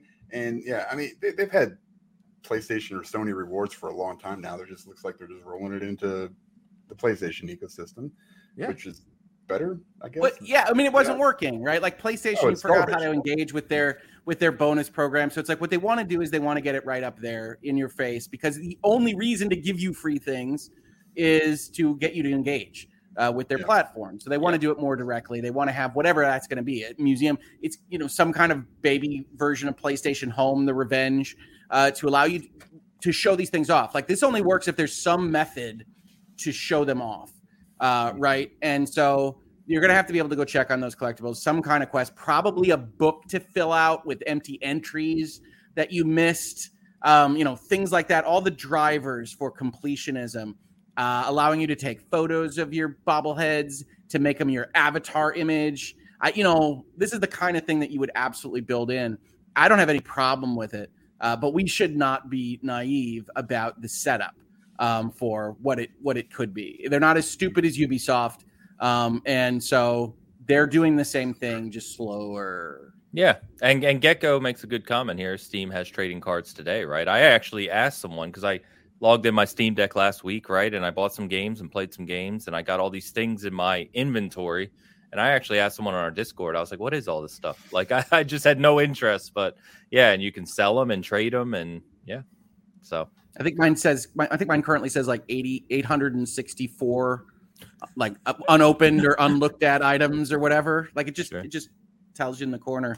But yeah, Yeah. there was a time. God, there was a time when I was just seeing if I could arbitrage the card market, uh, where I was just seeing exactly how much stuff I could get. So I spent like a month like swinging cards around uh, and moving them in the market on Steam to Oh, really? collect money into my Steam wallet. Yeah, well, because it was fun and it was it was I was got the five free cards. I was like, all right, if I pick one game and I take five free cards, how much can I paperclip this up? Right, the old the old trading a paperclip for a car. You guys know this, like axiom of like going to the swap meet and going to take paperclip to the. Oh yeah, yeah, yes, bookmark, yes, yes. The book to the book to the toilet paper, Yeah. to the toilet, you know, and winding up with a card. I was like, okay, I'm going to take these five. And I can't remember what it was from. It was from some lame game, but it was the one that people hadn't played very often, so that there there wasn't a high level of supply in the cards. And then I sw- I was swinging those around, and I got what I spent a month, and I think I got I don't remember what it was thirty seven dollars something because I was just amusing myself. Um, and I and then I bought you know whatever I bought a game. I was like, all right, that's way more labor. I, I, I make more spending a quarter hour on you know an email for a client, uh, but um, it was fun to see exactly what you could do. Sure, I was gonna say that sounds like a lot of time and effort for thirty-seven dollars. It was more for fun. It was what Yeah. can what how how can you do this? Sure, sure, sure. And I'm hardly the best. Yeah, it's interesting. Well, it's like I see people with the Xbox rewards do the daily things and the monthly campaigns, and you know, the, the, and they earn credit and stuff. And when I've looked at it and go to do it, I'm like, you know, I'm spending ten minutes on this and I'm getting like eight cents. I'm like, this is not worth my time. Like, Same. you know, yeah, yeah, sure. I'm like, why, why would I ever do this? Um, but I, I don't know. Some, like you said, there's lots of people who use it and and enjoy it it. always so- pops up. I, I'm not paying attention to it. Is it is it play a Game Pass game? Is that like just one of their constant dailies? Because I think it pops Yeah. up every time I turn yes, one on. there is. yeah, once a day. Yeah. Yeah, because every So time I play Halo, it pops up and I get like three points, which I is like say, a third of a cent or something. but like but that. I will say, like, uh, I've I get six hundred dollars a year of free, you know, Xbox Live or sorry, Xbox Store credit because those points they just accrue. If you're gaming like every day and earning achievements and stuff, you'll you'll get like a hundred k. And I think it's ninety one k to get a hundred dollars in store credit. yeah, and then they cut you and then they cut you off at 600 a year and i know that because the past two years they've cut me off in like june because i our, just our get buddy you know, Yeah. Diego, he bought his Series X with rewards points. yeah, I've seen people Seriously? do that too. Yeah, it's yeah, yeah. it, came honestly it, it's i mean obviously it's stupid that you have to hold it in you gain like three cents or whatever but if it adds up without you really doing anything so yeah Mhm. I, I get 600 bucks a year and then they cut me off and yeah. I once Yeah. I think I I got a five dollar credit. I once did that. See, I don't pay I don't pay enough attention to these things. Yeah. yeah well um. All right, so we'll see. They just said uh, no date on that, just launching later this year. I would presume they launch it somewhere around Ragnarok uh, to celebrate, you know, a big kind of release. You know what I mean? yeah, Um, if Ragnarok comes out in November, sure. All right. Uh, speaking of which, I got my uh, Jotar edition or Yotar edition uh, pre-order in this week. Yes, yes. Page Isn't there an. N in there? Isn't it Jotnar? Jotnar, maybe that's what it is. Jotnar, I don't know. I don't know. Eh, The the, the big one with the hammer. Yes, I'm sure it's Yeah. Jotnar, but I mean, it's like it's Jotnar to us. I think you're right. You're in I think Michigan? you're right. Yeah. Um. uh, by the way, Tal says I have so many reward points, two hundred thousand points, which is like a thousand dollars in gift cards. There you go. So It's insane. that's a lot. 200,000 reward points on my on Xbox. Uh, that's what Tal said in the chat. That that's only two hundred dollars. Take it from somebody who knows. Travis, have Well, you ever seen? Or maybe he meant he's had a thousand dollars over time. I don't know. Have What you ever is seen it? Real Genius, the movie with Val Kilmer? They're at college. Yes. They're doing all Movie ever. smart Yeah, it's a good Right? movie. There's a guy living in the closet, and he's figured out that a sweepstakes doesn't limit entries, and so he's using a machine, and he winds up at the end of the movie with like six million prizes. This strikes me as your methodology. Uh, six, I get six hundred dollars a year, Rick. God, Godspeed. It's like. I feel like you're reading the rules of these things. You're like, all right, uh, the E points work this way, the Steam points work this way, Xbox points work this way. We got a stew going now. I, I Uh, look it into it. I will tell Genius. you. I look into it. I go. I go. All right. Oh, okay. So you can earn.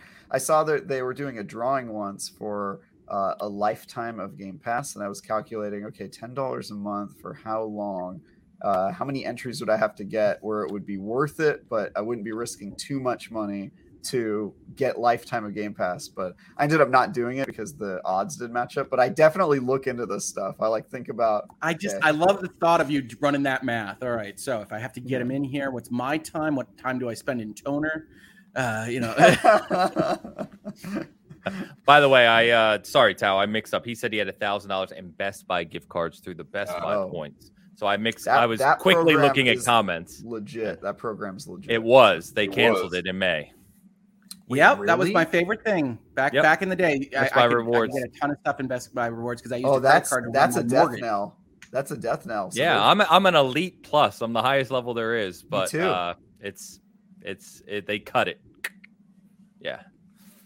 Ugh. There there still is a point system, but it's like a fraction of what it was. Yeah. Damn. God, I remember that. You, you're, you're bringing miss these that? memories in because I remember being at the law firm, and it was it was like gift certificate printout day, and I would I would I would use our printers. Sorry, apologies. I'll send the sixty cents, um, and I would print out the certificates, and I would I would take them. I would drive back on my way home from work for a Best Buy Tuesday, and oh, that was the happy times.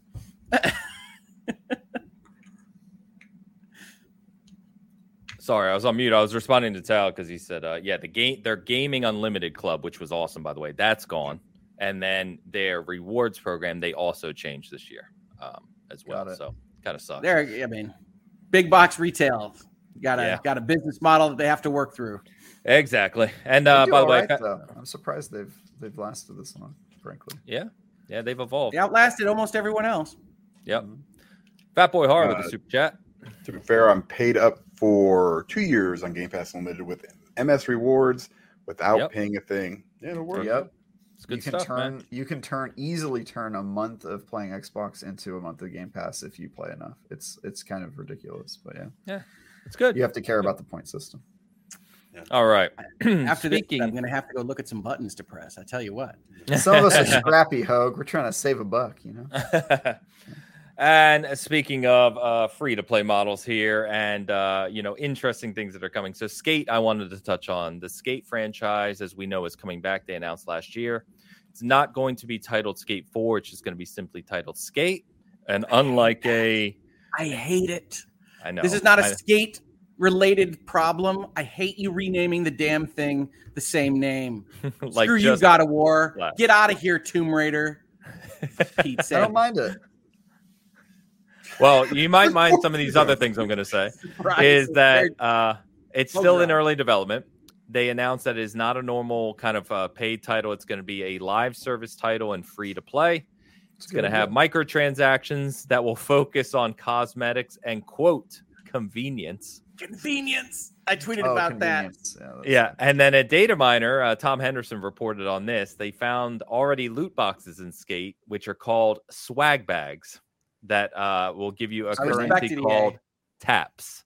where you can unlock different customization options. So I loved, um, as many of us did, right, the old skateboarding games, and then we had the Tony Hawk reboot last year, which was one of the highest rated games of the year. It was incredible, really And the well studio done. was shut down right after. I know.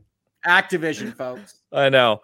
Uh, fantastically done. And I was excited to see Skate coming back. And then I read all this this week and saw some of the, um, if you weren't aware on EA's and Skate's channel, they have some early dev footage of it, which Oh. has this art style, which is not what I expected. Um, uh, when combined with all of this info, I was like, oh God, you just killed Skate for me. This doesn't, I mean, I, you know, open minded, right? We'll see what the game actually is when it comes out. But uh, yeah, this, this wasn't news that I was happy hearing. That's for sure. I'm the wrong person to talk to about these things because I never really liked the skateboarding games as much as some other things. Um, so I feel like in terms of I don't know what you would even classify that. I, I guess I consider it still extreme because I'm you know from the '90s when my memories were, were, were put together. Uh, But like you know, I'm I, I enjoy like Riders Republic that I never see anybody talk about. I enjoy you know uh, all We these various that. things. Ains and I You we did? both reviewed it. We both both. yeah, of us right. reviewed it, and we both gave it the same score. I You quite did? like that game. Like in Yeah, terms of like, too. here's what I want to do. I want to go down a mountain and like just hang out. It's like it does what it says on the tin, folks. It was a good game. Um, Yeah, really good game. um, but like, I I- I have no love for any specific brand on this on a skateboarding game. And then you say, hey, we're going to use the name and its skin suit to make an entirely different experience. Okay, more power to you, EA. I, I don't know. I will say I don't have a problem with the free to play model or live service. I, th- I think those are both potentially barrier lowering, uh, game Yeah. expanding references. They can I, be good. I, don't. I don't have some of the negative connotation that some of you do. However, I will never not find it funny that something like a counterculture uh, movement like skateboarding uh, is now an EA game with microtransactions. that is hilarious to me. That is that is the most funny turnabout that, that I uh, in recent memory. Don't capitalize the S now in terms of our trademark branding. It's a lowercase s because we're It is. rebels. with a period at the end. with No, a it's a- period. Now it's It's an order. dollar sign S. Skate. is, is what it's turned into. It's an imperative. It's an order. um, yeah. So you know, you know, Travis. I don't know whether this comes across. I actually don't have a problem with the overall concept of free to play, and I think it's a fantastic entry point for a lot of people. There's just good ways and bad ways to do it, right? And I trust EA. Oh, not at all, as it turns out. As I reflect on how I wanted to finish that sentence, so Fair. you know, I can I can clearly imagine a well. When we say convenience, you get one skate per two hours, and then you'll have your little energy timer running. And then if you want to skate again, then you buy some. What did you say? Taps. I don't. you know, you Yes. you, tap. you, you buy some skate V To bucks get your swag bag, man. Come on. to on. get your swag bag, and it might have some playtime. Oh, this one didn't though, but it does have a graffiti that you can use, but not unless you have the graffiti pass. Um, so you know, I there's there's good ways and there's bad ways. Like I continue to say, I think Fortnite is fantastic at bringing people in and monetizing them in a way that they're comfortable with, and otherwise providing value. Um, and a lot of people get it wrong for sure. mobile game, You know, you got gotcha games that are the the devil. Here's six seconds of a game, and you know, go figure it out from there. Uh, so there's good ways and bad ways. Ubisoft does it too. I would actually put Ubisoft in the bad actors category because they intentionally. What do they run free to play?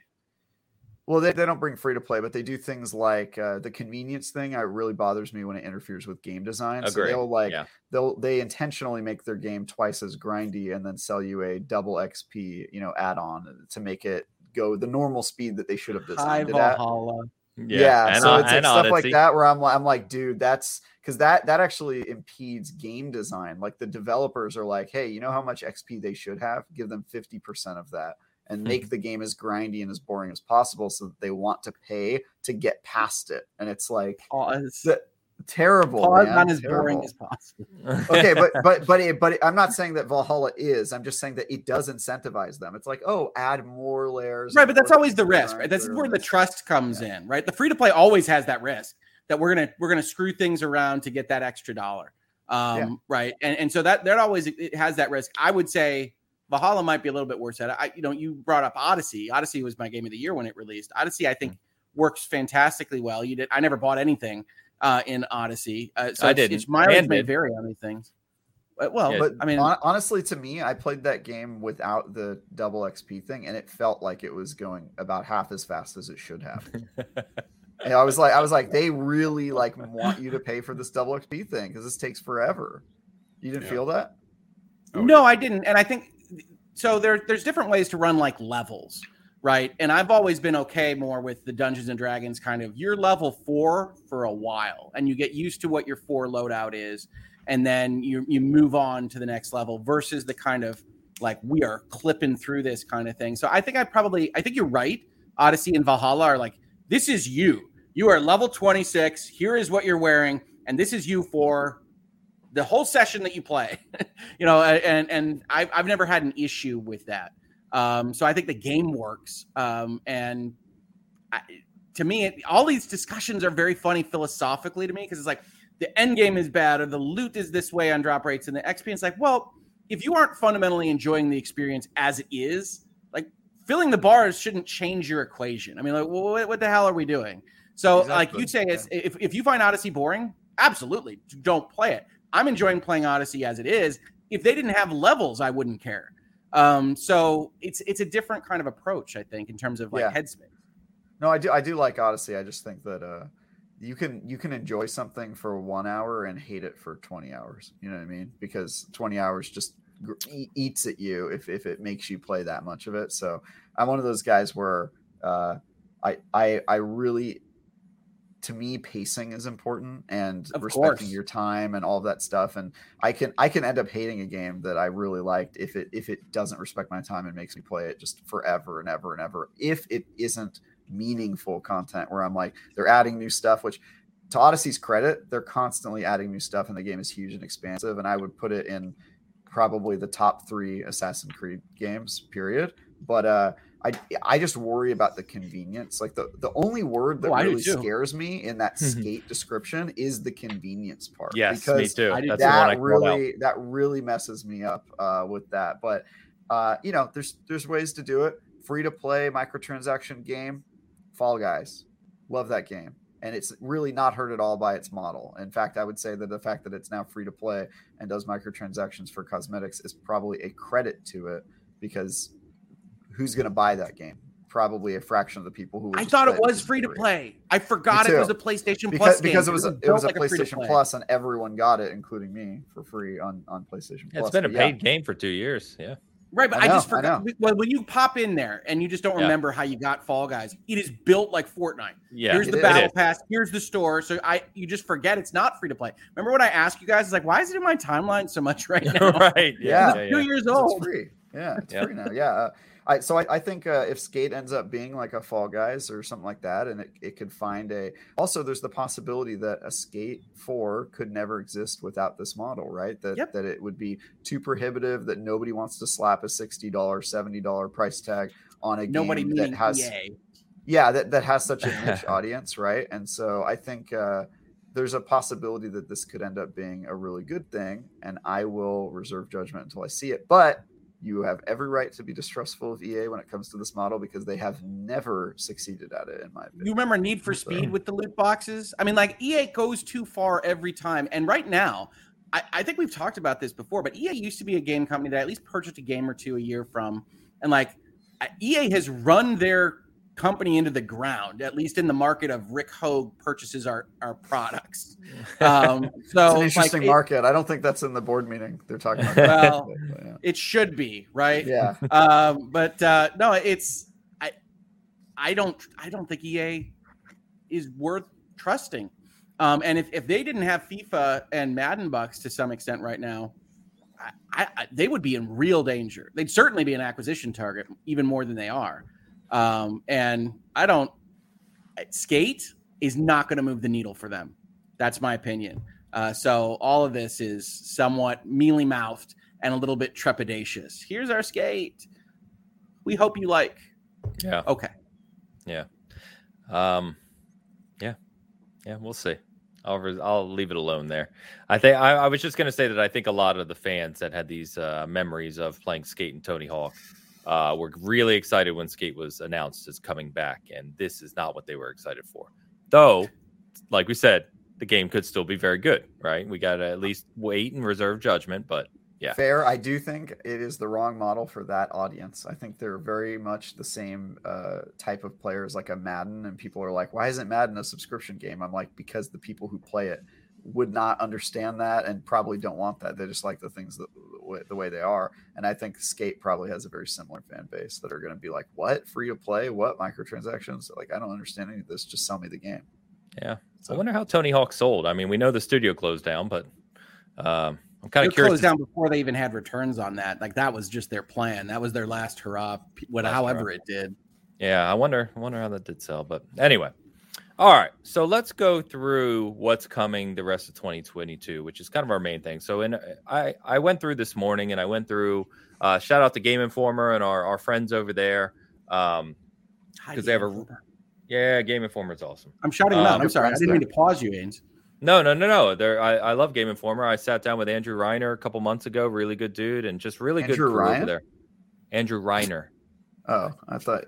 I thought you were sitting down with the with the founder of No. uh, Rapture. No, I did not. Ryan. Uh, Informer moves under the sea. yeah, it's, I was like, that would explain those layoffs. They're just fully, uh, they're fully um, Oh, laissez-faire Um, capitalism. I get it. Yeah. So uh, you know they they were hit with uh, GameStop hit them with a few layoffs last week. So uh, talked to Wesley and a few others over there who sadly got let go. Hate to see it, but uh, they're a really good org over there. Um, so shout out to them because they have a article up which basically has every release date you know for the rest of the year, which a bunch of sites do, but I use theirs. Um, so going to go month by month here, and uh, it really starts to ramp up in September, which you'll see. But coming this week, actually, um, so coming on the 19th, we have As Dusk Falls, uh, Xbox and PC, I believe. Then we have uh, the Hot Wheels expansion for Forza Horizon 5. We have Stray, which uh, you know we've talked about. I always mess this one up. It's on the Switch. Is it Live Alive? Live Alive? What? Live Alive? live alive is how the Square videos pronounce it. Live Really? Alive. Okay. Okay. calling it live alive. All right. Yeah, I thought it was Live Yeah. Alive as well. To be Live fair. alive makes sense as something that you can work into your head, Live alive is what the little narrator says. Okay, we're going with live alive. So uh July 22nd, and then of course Xenoblade Chronicles 3 on the 29th. Look out for Travis's review after 384 hours. So Live Live can be, Live Live can Uh, be cool. so I was um, actually. Can I just real quick? I was actually course. doing the math during the show because you guys were like, Travis, you had a month. You were feeling good about this, and I was like, that's true. I did have a month, and then I realized I got it a month before release date, which means that I actually only had three weeks because I have to get it done in three weeks, and then I divided 135 by three weeks, and I was like 45 hours a week. I played the game 45 hours a week for three weeks straight. So I, it really wasn't enough time. Anyway, I'm panicking over here. I hope you're getting Let's finish up the show. I need to get back to that game. Good job. so that's anyway the rest of this month. Um, I'm really excited personally about the Hot Wheels expansion. Love Forza Horizon 5. Uh, as Dust Falls, we'll see how that turns out. Obviously, it's kind of in a unique space. And then Stray. A lot of people have been looking forward to Stray. I'm still curious to see what that game's even about. It's just running around a future city dystopian as a cat, but we'll we'll find out. It appears that PlayStation believes in it. They got a full-on developer blog this week, which is usually, as long as you're not abandoned, uh, a notion that that uh, you've got a real product there. Um, so Abandoned I don't know. like I, a stray. I'm not. I'm not interested in it. I'm not. It doesn't captivate me, but I, I think they think that there's an audience Cat? for it. Did you say it doesn't captivate you? Travis, you got to get some sleep, man. No, no, no. He's he's right. He's right. Cat Sorry, puns I are always the best. Play cat quest, folks. I didn't mean I didn't mean to pause the show He didn't mean to pause. Yeah. This is too much meow. with a, with a W. Um, okay, so yeah, it's stray. I don't know. we'll see. Sorry. We'll see. Sorry it is. It is free. Uh, well, not free, but it is part of the PS Plus new tiers we've talked about, right? So if you're extra or premium, Stray is a launch date. Jesus, this is gonna drive me. I just nuts. love it. It sounds like you're ordering random gorditas. I know it's gonna drive me nuts. So anyway, you can check that out. Um, okay, There is so a there's a random thing that comes out this month that I'm actually interested in. Go for is A, a Japanese mobile game that's in the Octopath universe that they're bringing over into English for the first time. Um, so I am I, I I am told that that you can basically play through that as long as you don't care about the gacha, uh, and it's a fun little Octopath thing on the on the phone. So I'm I am looking forward to that. Um, that's What's it called? Neither here nor there. It's it's Octopath Traveler again. It's got Oh. a subtitle. I can't remember. It's Octopath Traveler subtitle. Octopath Traveler again is the subtitle. Yeah. Octopath. Now there's ten of us. Uh, no, um, uh, I, I think I can find it. Champions of the Continent. Nice. Oh, okay. By the way, that's Um, why I like the resetting. By the way, to rate to just skate or or Tomb Raider or God of War is because I really hate the numbers thing. I hate the two Where- when I see two to, on a game. It just it, it, it I replace it in my brain with again like you know what I mean? Destiny Like, again. Destiny again. And I just I hate that. And you so know what I hate for me, I think I think subtitles are the future, uh, and and lots of games are converting to subtitles. Which the I'm- subtitles have the problem of in the future remembering what order things came in, especially if they go together. Numbers have the problem. Numbers have the problem of explaining to someone that no, you don't need to have played the first 14 Final Fantasies, right? Like Final Fantasy is the stupidest one because numbers imply continuity. And yeah, it's like, no, no, they're all different. And then they try to roll into something that's a two. It's like, oh, I thought video games were all different. I've had this issue with buddies. Uh, and it's like, and then they're talking about this stuff. It's like, no, it's a sequel. What are you talking about? It's like, well, you told me. it's like, no, Yeah. that's a completely different RPG. You need the information. But all right, what? Because this was Trails of Cold Steel too, um, and uh, it, it's like, yeah, you can't. I understand. You, you shouldn't have to have like a complete degree in how these things are numbered in order to figure out whether you need the the prior entry or not. And Final Fantasy is the worst offender on that. yeah, Final Fantasy. No, I just. the. Oh no, no, it is not the worst offender. Kingdom Hearts is the worst offender. Final Fantasy is a close second, but 2.8. Kingdom Hearts. yeah, Kingdom we know Hearts Kingdom Hearts is a 2.8 disaster, but it doesn't have 16 entries.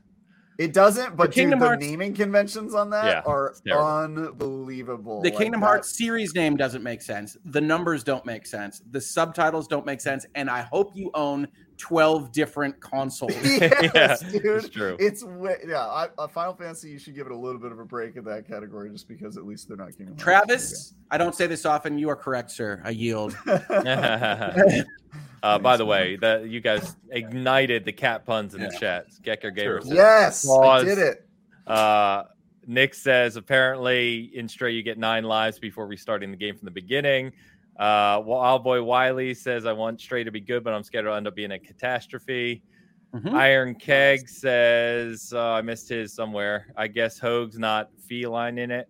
Feline. Oh no, no, no, no, no. I'm sure the game will be fine or feline, as the case may be. But no, they, I, I, I just watched those videos and I'm like, the PlayStation blog. I, I actually checked out because it was hilarious because they actually frame it as these six common cat activities are now yours to play in Stray. It's like cats knock things off ledges and cats look for warm places to lay down. I'm like.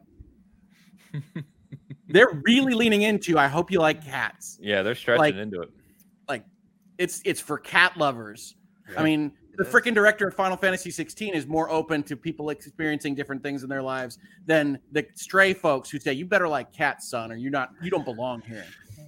Yeah. I won't be Alright, playing it. I would You like to. I would like even let me to. define Uh, as how much I hated that Final Fantasy 16 interview. Next episode. I would like to Um, thank the comment section for joining me in the puns, and um, I'm not sure. It was for a good clause. Oh man, good claws. All right, we got to stop now. We got to stop. Um, yeah, we gotta stop meow. Yeah, we got. Oh man. All right, moving on. I on. want to do it for a whole episode. Meow That was all. perfect. You gotta give me that. All right, August, August, August. Uh, August, we get Cult of the Lamb, Devolver Digital. This is a uh, really kind of popular in the indie uh, kind of scene right now. It's a game coming Looks out. weird, 11th. Joe. Spider. I'm moving on. Spider Man uh, lands on PC. I figured I would mention this because it's a very Yeah. popular game on the 12th. Uh, Rollerdrome, which Whoa, whoa, whoa, Travis. whoa, whoa, hold on. You're at August 12th already? Because I got to tell you, the game that will guaranteed be most played in Hogue House this year, not by me, I grant you, but in this house releases at the top of August, and that is Two Point Campus. If you have played old Bullfrog strategy games, Nice. if you aren't familiar with Two Point Hospital, it was so good that Sega, who published the game from a brand new company of basically either Bull, Bullfrog aficionados or some folks with experience back at that at that company, was so good Sega just bought them. They're like, "Yep, that's what we're looking for," and they made a college campus version of this thing that got pushed from May to August. That will get 400 hours of play before the end of the quarter here in Hogue House, uh, and it will be real good. I can basically guarantee that they have all the right design mentality. Two Point uh, Hospital was uh, exactly as you remember those old games, but with all the quality of life improvements that you want.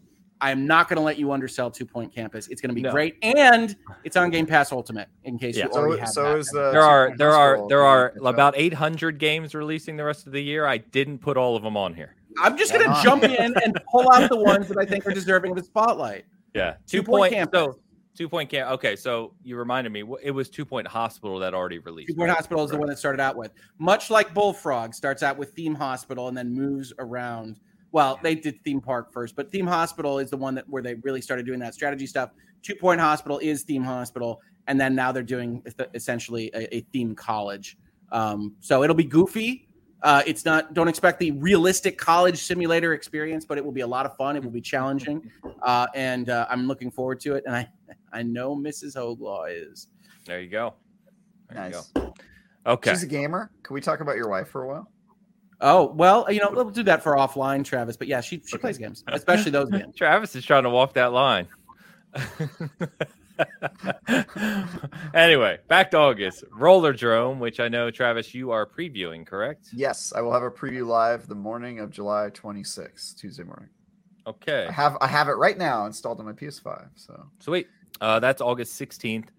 The annual Madden returns on August 19th. Then we have Midnight Fight Express on August 23rd, which you already previewed. And there was I a did. demo. That demo is now gone on Steam. I went to play it and it's gone. it is. That's a shame. It is. Uh, and then Saints Row reboot again. Rick, just the plain name, going back to single name Saints Row. August. Yeah, no, I hate that. I really, really hate it. Um, that said. I think Saints Row is positioned perfectly. Travis. Um, Dude, I love it. I'm sorry. I just I can't deal with the fours and the eights. uh, our friend over at Windows Central, Miles Dompier, got to uh, go to the launch event or the preview event, excuse me, for Saints Row, and uh, has uh, some things up on that. So if you're interested in that, check that out because it sounds I really will. good. Yes. All right, September, which I didn't Hang realize. on. Whoa. Go go go go go.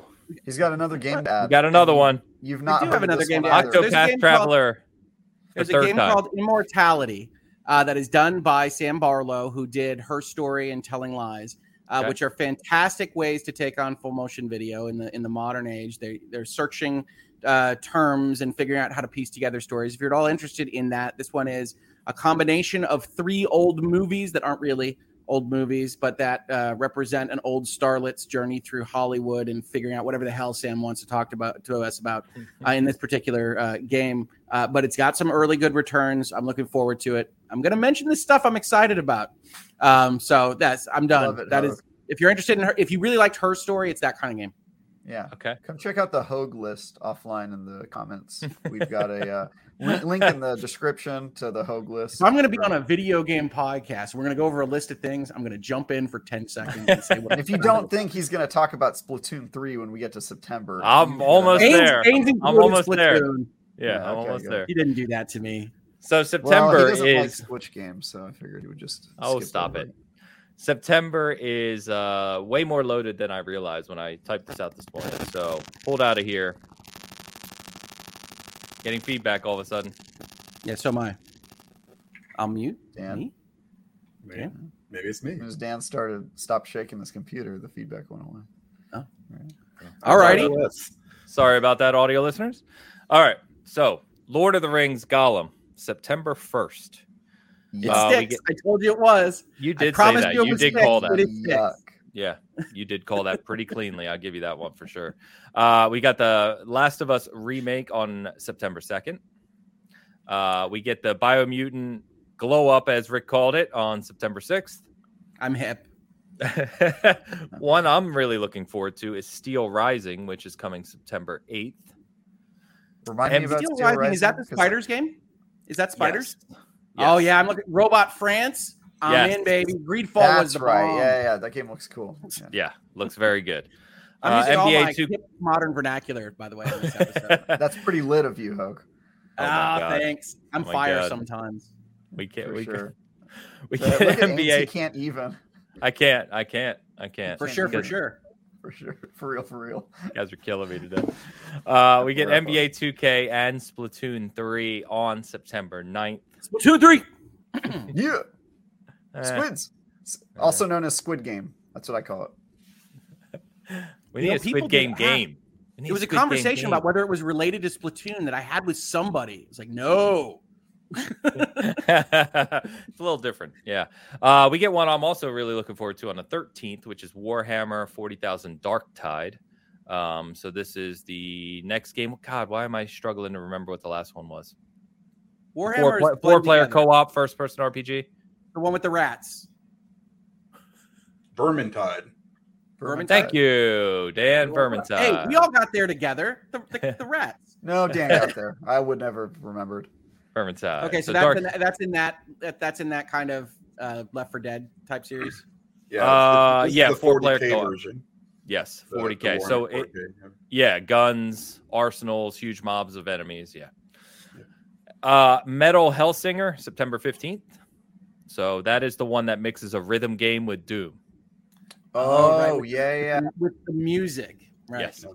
So I, I played one of those games. I I think I was supposed to do a preview for it, and then we ended up not posting it. But uh, I I can't remember. I don't think it was that one, but it, it, it is an interesting game mechanic because you have to like time your attacks and your Yes. shots with beats of the music, and then it kind of informs game. I will say it was super fun when I played in the preview, but you can't blink, and so my eyes were just like Oh my god. juicy after like 15 minutes of playing just so much juice dripping down my face uh, because it's like there's something about This the way you play it Clip where you Travis right blink. now. you cannot blink Sunday, It's- July 17th. anyway i just that's my feedback on that game is why are my eyes so wet This yeah, the the demo, there is a demo of it up, or there was anyway, and it, it got a lot He's of positive leaning right feedback. Yeah, he is. Uh, yeah, to me, every time I see that trailer, it's like you better like that kind of music, and it- and it's Pretty interesting to set that kind of barrier up because it's like I would play a rhythm shooter game. Although I think in terms of fast action first person shooter, I think Neon White is just going to be what I play this year uh, on that. So I I, I feel like that bar has been filled to the extent it existed. Uh, big one. If, well, not a big one, but if you haven't been paying attention to this game, it looks amazing. Is Evil West on September twentieth? Looks really cool. I don't know it at all. Check it out for sure. Looks great. It looks cool. Uh, yeah, check it out. Get there. Uh, the Double A, Diofield double A game. Diofield Chronicle, September twenty second. Another Square Enix Yes. title coming this year. That one looks cool, right, Hogue? Are we gonna Yeah, no, it that absolutely together? does look cool. It, it looks like the typical amount of like B plus team jank uh, from from Square Enix, uh, but I think it'll be good. Uh, so I am looking forward to it. Has anyone, Yeah. speaking of Team Jank and Square Enix, has anyone checked in on the Babylon's Fall player? Is he alive? Is he doing okay? Is he still streaming? Can we have him as a guest? Can we please should have his that should guy have on him the as show? a guest. Please Actually- get him on the show. Actually, I swear, I swear, I think it might have been Colin over at uh, Sacred Symbols, or someone had him as a guest on a show. Really? I'm almost sound like positive Colin. they Can we have him, please?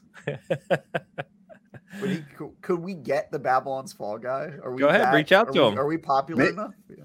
Maybe it's the same guy that, that is the uh, you know let me solo her, you know, from Elden Ring. The Elden Ring let guy. Me, let me yeah, let me solo something. Is anybody there, guy? Yeah, you just yeah, Travis wants him, man. That was There's a lot of my dou- that was me with my double sword doing the you know the block and not block. What's that? Sure. LT, LT. Sure. Or LB is it LB? Yes, yes. Whatever you say, That's what they do. you do. do you, man. Yeah. Or if they have a shield, they go. Yeah, when you welcome someone to the game, it's. Yeah. And we should not. Game of the We should not do this on camera Yeah. anymore. when you welcome someone to the game, it's like. This is your game of the year, folks. I'm sorry, I'm in a weird mood today. I don't know. What's I love going it. On. I love it. I played a dragon for two and a half hours yesterday. It's all. It's that kind of weekend. Nice. It's, it's that nice. kind of day. Um, we get Deliver Us Mars on September 27th. Yeah, the moon is okay. Deliver Us the Moon, Deliver Us Mars. Uh, Tunic lands on PlayStation on the 27th as well. Get Oh, another Square Enix know that was game on the exclusive. 29th in Valkyrie Elysium. We'll see how that one turns out. Yeah, it's like the Do that looks nothing more about B minus C. What? Do I know nothing about this game? What is this game? Oh yeah, then you yeah, this is one Uh, of their actually got the collector's edition pack. Like Square Enix is actually trying to sell this. It is uh they're trying to take their Valkyrie profile series in a new direction. Uh it looks a bit junky. Yeah, it looks. Uh, you said uh, what'd you say? B team for Diofield. I think the I C see team I, I, I, think Diofield Diofield's B plus. This feels B minus if I'm being generous. Yeah, Okay. exactly. That Uh, and then Grounded, uh, the 1.0 release from Obsidian is in September. So Underrated weirdly game. enough, it is July think that- 17th, and they don't have an actual date date on it other than September. Maybe as they'll give us a window. I don't even know if they're going to sell any. They, they, it's just a Game Pass game. They don't need a date. It'll be done when it's done. Travis is killing me today, man. Did you get sleep last night? I did not. I was up all night playing Xenoblade. I thought I was gonna finish it last night, and I'm I didn't. I'm no one. No, else. you got to. I love another that. I love. to. I want the report from when you thought you were going to finish it to what the final time was because JRPGs. It's going to be like 38 hours uh, know it between when he thought he was done. I think I will finish Wednesday night. That's my my guess, and then I have to write the review that night for Thursday. It's yeah. It's Go in get there. Anyway. There you go. Uh, let's get a couple super chats in here because they're relevant to what we're talking about. Gecko Gamer Love is back in the house. Back He already did that. Splatoon three, he did. Oh, God, also show that dragon plush. There it is. There it is. Nice. That's adorable. That's awesome. I really Splatoon thought three. that was innuendo for something else, but you know the way this show, The way this show's going today. Wow, everybody's in a mood this morning. My Wow, goodness. what's going on today? This is a raunchy show. I'm into it. I'm on medication. My foot's in a boot. I can't walk. Uh, I'm not sleeping You're well. always on medication, Andy. I'm Unrelated gonna try that tonight on my wife. Yeah. Uh, Mariano Pampa, uh, SG. Uh, stream all four of you guys playing Grounded, please. All right. Uh, yeah, uh, Dan tried to quickly move oh my god! Any anybody have a severe fear of spiders uh, in terms of grounded? No, but ground- luckily you can turn it off. Yes. Yeah, you can make it more horrifying. It becomes more and more Cthulhu-esque it as does. you change it into blob form. Yeah. uh, Yeah. Pompa in the house, yes. Um, grounded. Uh, Pompa's always uh, pimping out grounded. It is a fun game. Uh, I expect the 1.0 release to be a lot of fun. If you haven't checked that game out, definitely do. Uh, It's, and it's solid. It's solid. I, I- pre- I previewed it during the uh, hot and hazy, I think hot and hazy update. Yeah. uh, and it is it has evolved a lot. Uh, so I, I'm actually really impressed from a studio that has no live service experience. I kind of just expected it to go over about as well as Bleeding Edge or something of that ilk, but it, Mm-hmm. they've done a really good job. Like they've they've built on it. So I'm excited to see what 1.0 looks now like. you're giving it live service credit, even though see, I, I put these in different buckets. It's early access credit. They they they had a game plan they were going to finish. I, don't we have to reserve Correct. our live When you- when you- services kudos until you- after oh? 1.0?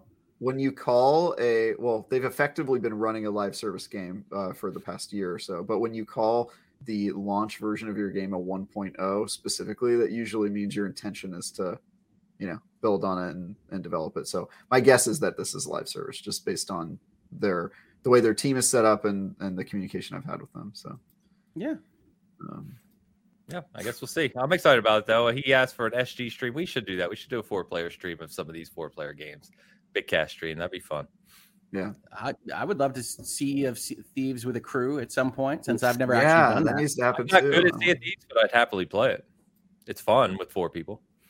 you're not good at any Yeah. game Come on Come on now. To it. There's no there's no need to go there. no need for that I'm not even going to go there in a row. because you guys on the left side of the screen are all like, "Well, Elden Elden Ring's too damn easy." It's like, all right, It is. cool.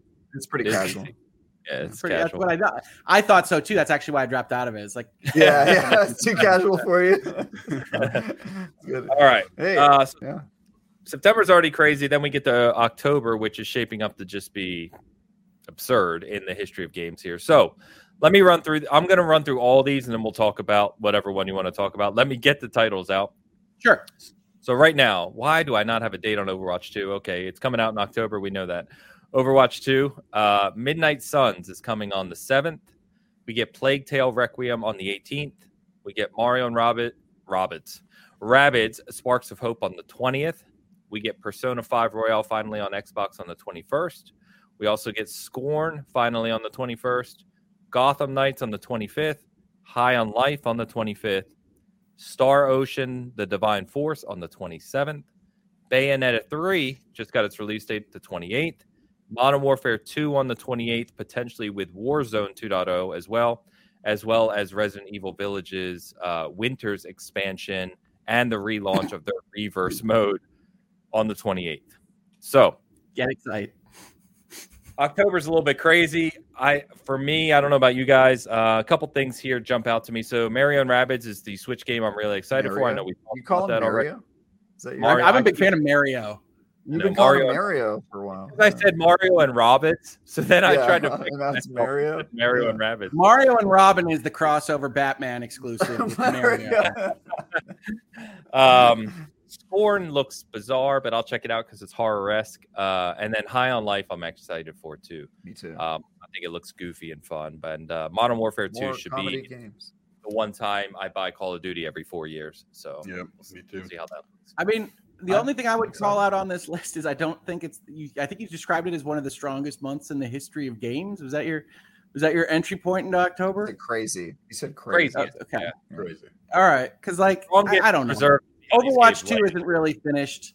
Midnight Suns is probably good, but it's obviously something that Take Two is freaking afraid of showing uh, to anybody. Uh, Plague Tale is fine, but it'll be more of the same. Mario and Rabbids, I think, is going to, based on what I've seen, is going on my Game of the Year list, provided that they have you know interesting combos of enemies and things. They have some really, really smart ideas for tactical strategy games. Um, so I think they've, they've the sky's the limit for them. And they, I wouldn't be surprised if it eats Midnight Suns lunch by the time we're talking strategy games in October. Star Ocean hasn't been good for decades. Uh, Bayonetta 3 is niche. Modern Warfare 2 will sell the most. And God, freaking Resident Evil Village. I mean, Yeah, the, one of the best Resident Evils. Am I right? You are right. Oh. Oh man. Um, yeah, yeah, yeah. the Plague yeah, Tale is awesome. You know? Yeah, got a you- you get- residence. Okay. Like Yeah, that's that's the only one I'm really excited for out of all these. I, I- Really? like, I I, want to be excited. I want to be excited for Midnight Suns. I hate deck building everything. Like me and Ho, completely opposite. I What? cannot stand games in games. Should be just just make your own game. Just make like do Gwent. All right, just make a Gwent. But they did. They made. Now wait a minute, Midnight a- Suns. That's an they interface. did, the that's Elder. Scrolls is different. I don't need these games. Midnight Suns is a card game. Wait, Okay, so well, you don't like games, deck yeah. building games, even if it's the if it is a standalone game like Yeah. Slay the I Spire need, or something like that. I don't need that garbage. Okay. No. Wow, you are. Just be like an X. I have never felt more separate from attacked? you, Dan. Yeah. I have Okay. never felt you've been wronger than this in the entirety of the time I've been participating. what You haven't been on the Wow, story. you haven't been Yeah. apart that long. He Yeah. said some stuff. Let me uh, tell you something. This is why it took me so long to get the platinum on on Horizon because I can't, you know, because it was It's not a Strike. I card had to play game. Strike. What is It's not a everything that uses It's a a desk like in in the a same bucket? Like, I don't need to Yeah. play another game. I'm like playing one game cards. right now. I So like There are no father- cards in Horizon Forbidden West. No, no, no, no, no. I'm just No, talking he about the didn't say cards. game. He said a game in a game. Gaming Yeah. game So uh, Deck Dan's boring. Dan's parents were uh, murdered by a mini game, This is true. uh, and so he has had it was a Gwent. really hard time kind of. His parents were like that. Batman, but they just got hit with cards. Yeah, that's right. Yeah. Gambit showed up and Yeah. started flipping things at him. yeah. Yeah. Uh, so, uh, yeah, it- Hogue, before the show was 90% you and me arguing, Dan talked a lot and he said some things. I mean, you should go back. It's There's a record of it. It's terrible. It's right Ken journal entry. Dan said some things today. some things that cannot be unsaid. I mean, if you want me to get Dan started, I can let him know that Oxenfree 2 is coming out this year at some point, too. Uh, Oh, about Action that Free is awesome. yes. Agreed. Yes, I'm Do you excited not like for. Oxenfree? He hates it and he will talk about it for about 45 minutes. I'm not even gonna Oxen. Free has one of the smartest dialogue systems that I have ever seen in an adventure game. With the overlapping and cutting off of people. Are you kidding me, Dan? Right now? Oh, it's the worst. Like I don't need Oxen any game the with a worst. There's teenage. so much worse. Oh no, no, there's not any any kind of teenage angsty crap. Life is strange, all that kind of stuff. Get out of my face. I don't need this stuff. I, That I one have with it. the cat here. town is worse I, have, I live Free. it every single day. I don't need it in my video games. I just want to, you know, shoot bows at big giant robots. Wait a minute. Right. Aloy is a freaking bucket of angst. I, I can't stand her either. You know, but 400 hours later, I couldn't No, they stand that ruined, one. no, they ruined her character. But you know what? I just pretend like you know she doesn't exist, and I just like fast forward through all the dialogue that she you know gets cranky, and you know I, I don't want to hear that garbage. I don't need to hear it. Look at Travis's face. No, I never played. to I never played. Oxen Here's the way I think so- about it, Hogue. Dan is the everyman gamer. And so when he says these crazy, ignorant things, you're just like, you know what? Just imagine like the average, like typical guy who just buys like Call of Duty and Madden every year. And like that's what I would expect them to say. So from that perspective, I really respect Yes. Dan. But he loves he loves manic sci-fi ridiculous uh Horizon Forbidden West. Horizon Forbidden West is as hard sci-fi as Sony has like ever made. And, and what was yeah, your but, game of the year? but he doesn't year? like it because Atlas. it's hard sci-fi. he likes it yeah. because you get to shoot a bow at a dinosaur. Well, Yeah. Yeah. Really You know, it's enjoyed it. Lucia says I, I, I must hate the Yakuza games. Completely the opposite, right? Yeah, I yeah. really don't play Yakuza is one of his favorite series, right? Yeah, it's one of- it's Okay, my- so, it's- but yeah, it's Oxenfree- three. we'll leave this in a second, but Oxenfree is awesome. And it's the framework for how adventure games, especially their dialogue, should be handled in the future. It was a mechanical advancement that we have to give credit for. I couldn't. I like. I got. I played six hours of that game. Right, like the boat where you like like eh. no spoilers, I guess, but they're they're they're they're going to this island on this boat. That whole Yeah. time, I wanted to punch my screen. Like I don't care about your stupid. You don't like the characters. angsty and- lives. I, I hate the characters, and it just. I don't think he likes like that, that like characters, Hogue. bats me over the his problem. head with how you know. Oh, poor me! I'm I hate Well- criers. I hate whiners, and that's all that game is. And it Dan, just you'll be very happy crazy. to know that this is probably the last game from that studio that will be generally available because they are now a Netflix subsidiary. Yeah. They Oof. are. Oof. Oh, really? And, Uh, uh, Lucius does have a fair point here, Dan. Is that yeah, Yakuza there's are tons of filled with mini games? Right. Yeah. They're mainly mini games. They're I don't- mostly I don't mini do the- games. I don't do the the what are they the uh, karaoke, right? I don't do any of that stuff. I hate the only one that I actually enjoyed was the one the, uh, the Business? business building. That's Like really it. Other ones I just kind That of one's ignore great. it, you know. And, and unless I have to play it for the story, But most of them have an enormous business game. Yakuza Zero, um, Yakuza Seven.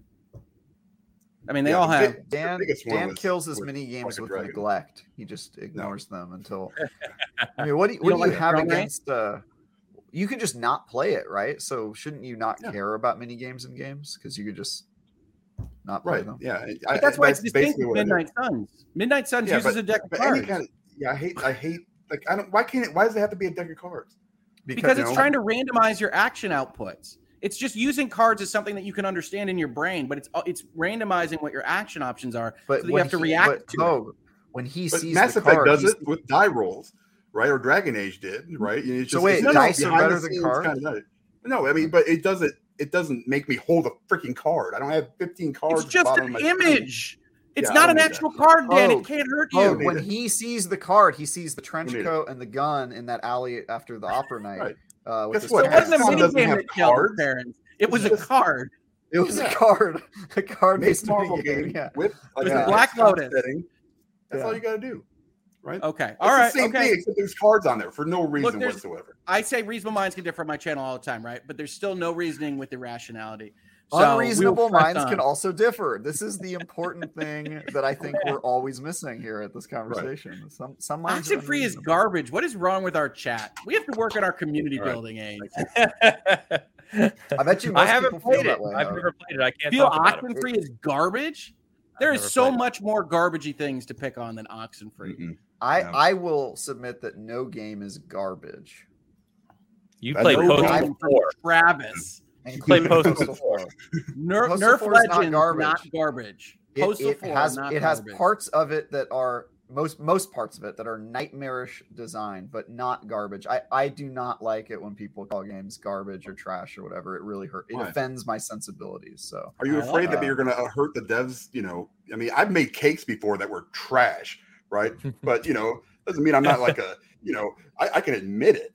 You know, but, but there's not a lot of self awareness. I, I think. I think once you enter So- the land of hyperbole just to be edgy, Mm. it it it it, No. it it does a disservice to actual critical analysis or discussion of what is, is a good game or what's bad or what your personal preferences are, and it also uh, in, it, it enforces this idea that everything is either a 10 or a 1 which if you go to metacritic and look at user reviews you can see that that's how most people think it's either trash or it's the best thing ever and i think Mhm. that uh, people having more moderate opinions is healthy for not just the games industry but the world as a whole and the, realizing that there are good and bad in pretty much anything so I think Uh, I think generally my, my opinions are mostly moderate. There are a few things that I am very strong, have strong opinions on. Oxenfree being one of them, you know, and that's okay.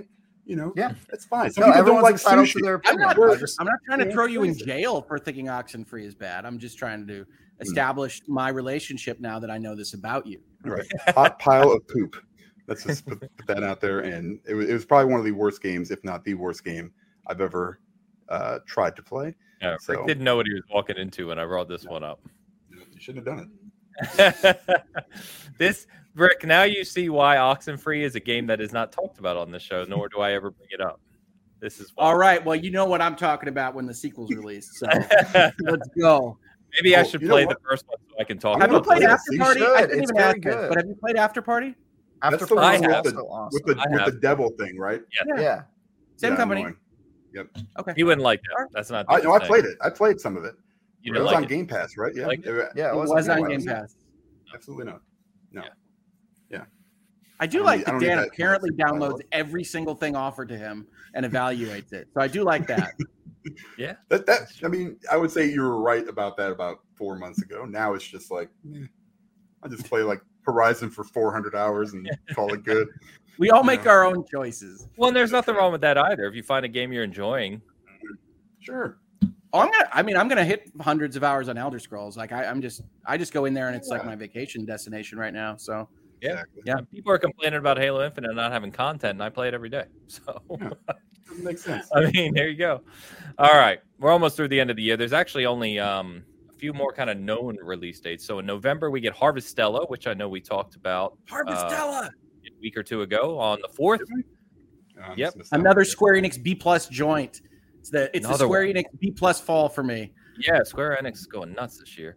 Uh, we get the the fantastic, amazing, incredible Skull and Bones on November eighth. It is I there. am, it's I am appalled that that game is still in production. That is crazy to me. hey, I am, total I am liar. don't make such dark comments. absent absent a ridiculous review cycle, I am totally buying Skull and Bones. So Yeah. we're, we're we're definitely gonna check out what that is. We usually get uh, at SG Ubisoft games pretty early for review. I, I've got to see who wants to review right, you can one. You can raise the red pirate flag if you like, if you if you need to warn me off of it. uh, we get God of War Ragnarok on the 9th. And I don't know if you guys saw this. There was an actual um, PlayStation video that they took down very quickly after, which at the end of it showed a release date of November 11th. Uh, Oh, they thought was- about it.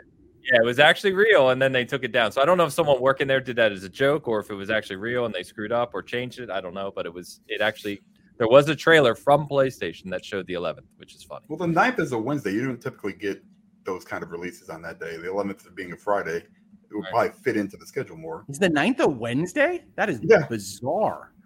Yeah. Yeah. It's a weird day, but whatever. You know, yeah. We get uh, Pokemon uh, Scarlet and Violet on November 18th, and then uh, the Obsidian um, game that really stood out at the Xbox show, Pentiment, is just coming in quote November as of this morning. So Mm, okay.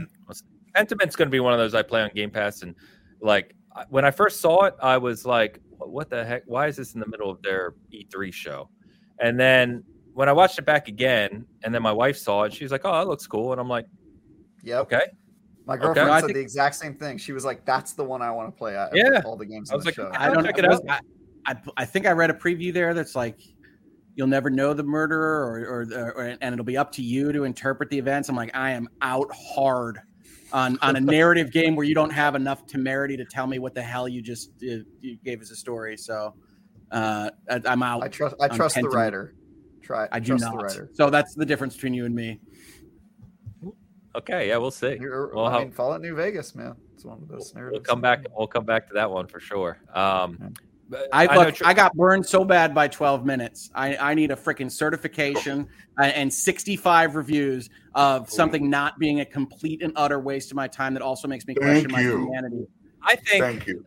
So, Thank if you Howard. weren't aware, I not only reviewed that, I did a one-on-one interview with I the creator. know I had to apologize because you're like I just re- I just interviewed that guy. I was like, oh, I think that I'm was when we first started talking. When we first started talking, because I Would I remember you zero? being very harsh on it, and I was like, "Wow, wasn't that bad?" Like, in my opinion, but I know Dan edited it too. I think so. that might be Yay, the worst Jake. game design I've ever seen. I did not like it. It also it also has Yeah. so many plot holes. It actually does not make sense on its face. It's, Uh, it's a kind number of of like plot holes, Yeah. and the story it tells is abhorrent, and it tells it poorly with game manic- mechanics that were not vetted by seemingly anyone that had ever played a video game before. Thank you. So Rick We're just got very, very, very harsh on a game, and Dan agrees. There, your your bonding moment. This is it. Calendar We're, and free. Twelve Yeah. minutes. we're back to Well, normal. I can't. I cannot stand it. it the, I, I, what I had, I, I had like a series of tweets when it was nominated for best narrative. Uh, for- for- unbelievable. I for the still Game can't Awards. believe that's the thing. I, Mm. I reviewed it, talked to the guy who created it. I actually don't mind the game. I thought it was okay. Uh, and it being up for best narrative is mind-boggling. Yeah. By the way, Christy Fletcher Sure. says all the people say garbage, quote, like it's a bad thing. The Twilight movies are my favorite trash pile. Nothing wrong with that. There certainly is a It's okay. Yeah. yeah, there certainly is something for just enjoying, um, There's even if you know garbage. something's not critically the best and just enjoying it. Absolutely. I watched The Circle. That is unmitigated trash. Circle is that a show or that horror movie? The Netflix uh, social media reality show, The Circle. It's god There's a- awful. There's a horror movie called The Circle. I didn't know if that's what you're talking about. No. Okay. Um, then in December, the only two dates that kind of big dates I saw anyway, uh, and I use big sparingly for Hello Neighbor 2, but Callisto Protocol is coming on December 2nd. and Hello Neighbor 2 is coming on December 6th. Now, that What about said, there- Hogwarts Legacy. Did, did, Yes. Was that on the list? Okay. you, you're supposed to be looking Some- at the list. and Someday have that. Nintendo will give me my my Advance Wars. Someday they will release Advance date on Wars. Yeah, I, lo- I saw that this Someday. morning. No date on that. Supposedly still coming before the end of the year, as of this moment. Are we know uh, it's done. It accidentally released. I mean, yeah. so supposedly coming before the end of the year is Hogwarts Legacy, um, Okay. Atomic That's on the Heart, supposed to list. Yeah. Gotcha. Avatar Hogwarts Frontiers making of it. Pandora, which we talked about, Crisis Core, Final Fantasy VII Reunion, Ghostbusters Spirits Unleashed, Goat Simulator 3, Slime Rancher 2, hey, Yeah. Teenage Mutant Ninja Turtles Cowabunga Collection, and the Next Dark Pictures anthology, The Devil. Devil in and Me. That one looks cool. Yeah. So all of those are still saying this year, like from the developer and publisher. Slime Rancher and Cowabunga are, are, are like imminent ish. They'll actually release soonish, I think. For sure. Um, what is? I don't even know what the Cowabunga collection is. is it? It's all like the all the, old Teenage Mutant Ninja Turtle games, like the Nintendo ones, the Super Nintendo ones, It's the, the arcade games. Yeah. Games. Gotcha. Yeah. Looks awesome if you're, you know, if you grew up loving those games. It's an awesome collection. Uh, even has, I think, like two of the Game Boy ones, if I recall. It does. Like the little so- 2D slide, side scrollers from Nintendo. Yes. Oh man, Yeah. yeah. I gotta get that. yeah, they, they have a really cool video that they did about um, like uh, fighting Bebop and Rocksteady, uh, and they they show the fight against Bebop, I think, throughout like the whole series. Um, that was a fun video. Nice. Yeah, so we'll see. Uh, yeah, to your point too, uh, Travis, on Devil and Me. I mean, that one looks great. I'm really liking the Dark Yeah. Pictures games and those kind of story games, and uh, yeah, I'm excited for that one. Already released the Quarry this year, didn't they? I mean, they're they're they're, they're knocking them out. Yeah, yeah, that's why I'm surprised this one's coming so quickly. And Quarry was good. I really enjoyed it. They Um, must have a fully divided team, and I, it, you know, it's smart of them. And they just got bought, they, uh, right? Supermassive is now part of the block that owns Mercury Steam, uh, whose name I forget. Nordisk Games. Yeah, so they own Mercury. They, they, they own like a forty-eight percent interest in Mercury Steam, and now they own Supermassive outright. They're creating a kind of a weird, very well thought of niche game portfolio. Um, I think that is a great strategy. I like both of those companies. Yeah. Yeah. So Yeah, Nordisk came out. I, I didn't put it in the news because I didn't know, you know, really how big that of a news announcement that was. But they had invested in Supermassive last year, I think like 10% stake or something like that. And then they basically, I think they kind of saw with Quarry, you know, who knows what the, the deal is behind the scenes, but they they went and bought them outright. And I think Supermassive, uh, the nice thing here is, you know, in the press release, they talk about basically just letting Supermassive continue to do this. You know, they're just Oh, yeah. you wouldn't buy them for anything else. They haven't. Yeah. Yeah. They haven't proven they can make anything else. So these Also with the with the We- face. weirdly, I weirdly I kind of see the the Until Dawn guys and the, those games that they're making like very similar to like uh, the Jackbox Party Pack people. You know, where like you i- they're doing like a one thing that nobody else seems to be doing, and they're doing it really well. And it, it, it you you're just like you just hope that they keep doing that. It's like oh, I keep I hope that they make a Jackbox game every year. I hope that They they keep. Oh, by the way, making- Jackbox Nine is on the list coming this year too. Thank you. So- Yes. the Yeah. Jackbox is always a good value, always a good purchase. Yeah, for sure. Um, I just I want I yeah. want these games. I want to protect them. I'm like people keep buying and playing these games because they're so cool. Well, and Supermassive has benefited from the nuclear implosion of Quantic Dream.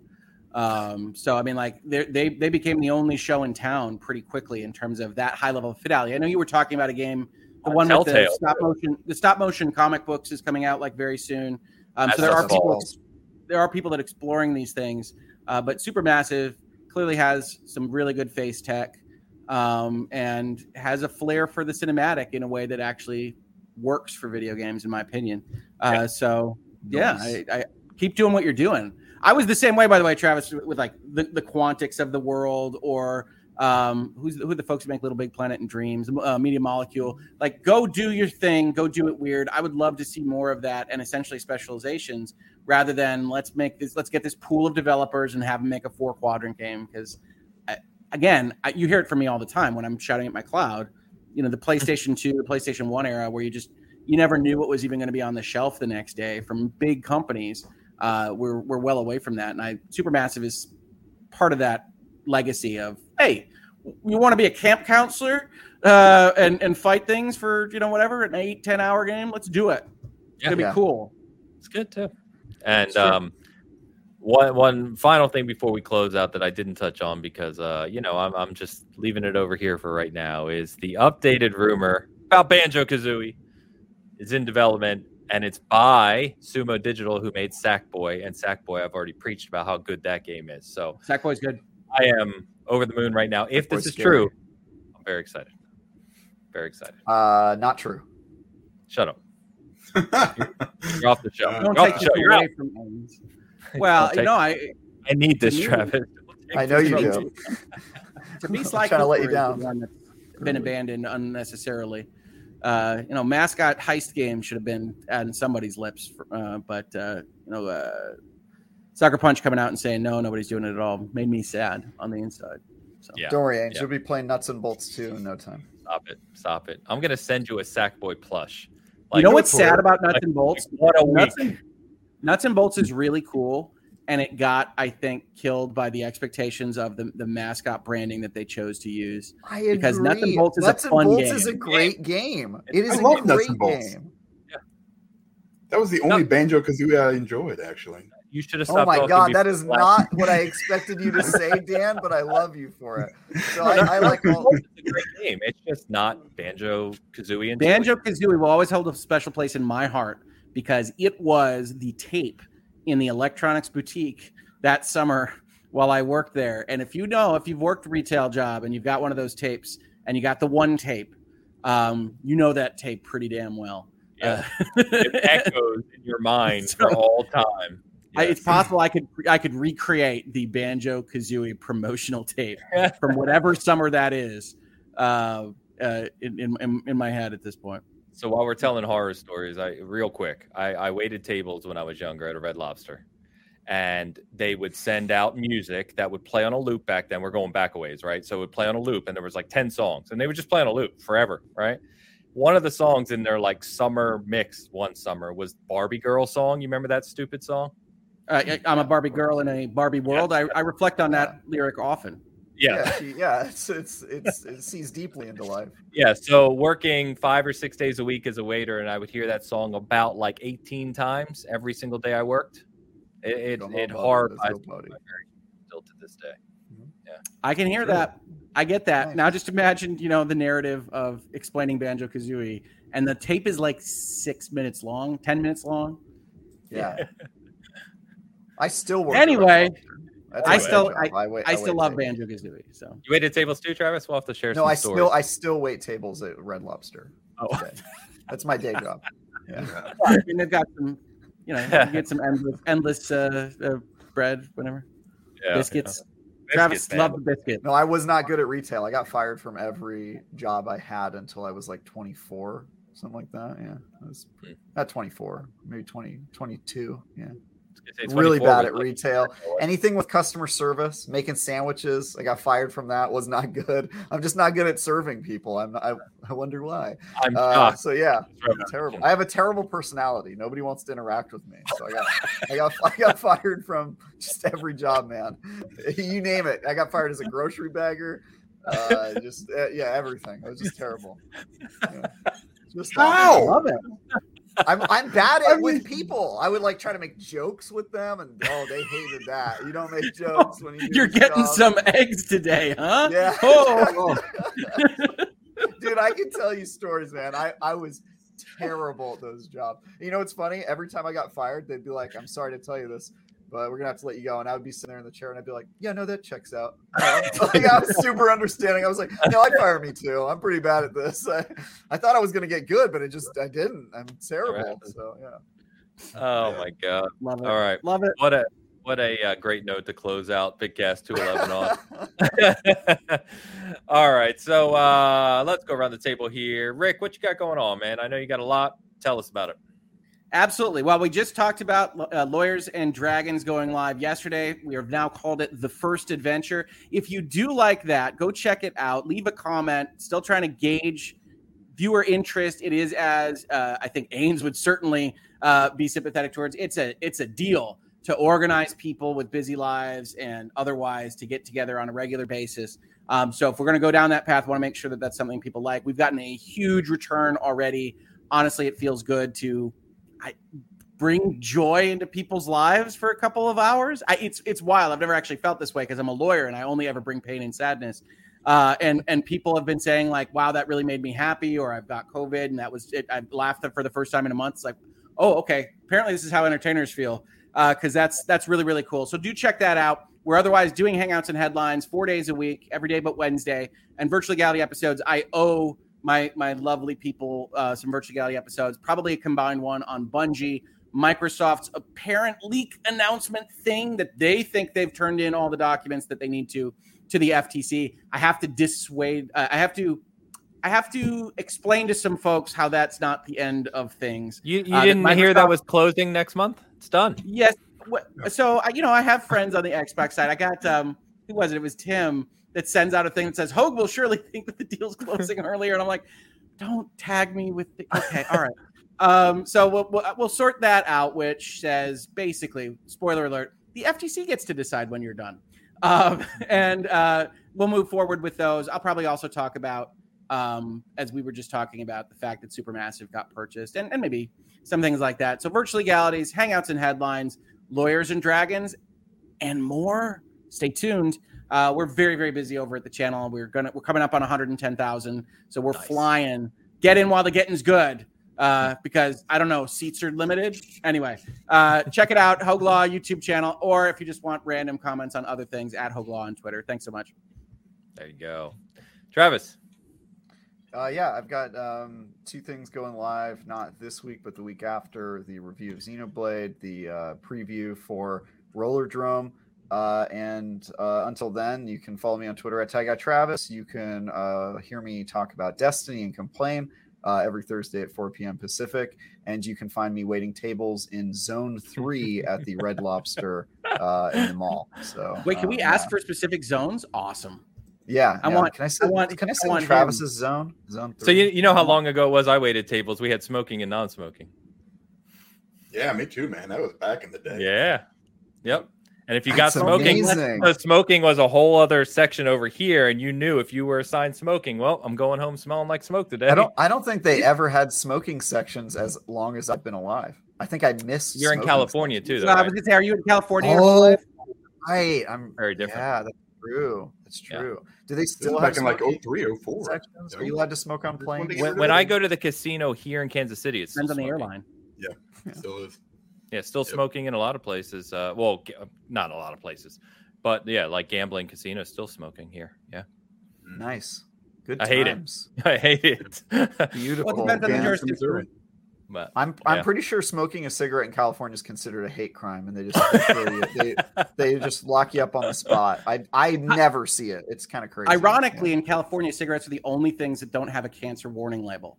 It just mm-hmm. got weird there in the statute making. I'm just oh, I was about to say, I was like, I'm pretty like, sure it's a huge one. It's like right in the middle. There's like a skull and crossbones and stuff. It was a joke that every time, everywhere you walk in California, you, you, you know, you, you see the lamp that says, "Dude, known to cause." I, I agree with yeah. that, and I think it's a bit much because now I'm just yes. like, oh, I, am gonna get cancer. So, who, like, if everything gives you cancer, nothing gives you cancer. You know what I mean? Like at this point, I'm just sort of numb to it. So I, I feel like they yeah. should. It always amuses me when I'm in California. I see all those things on on everything.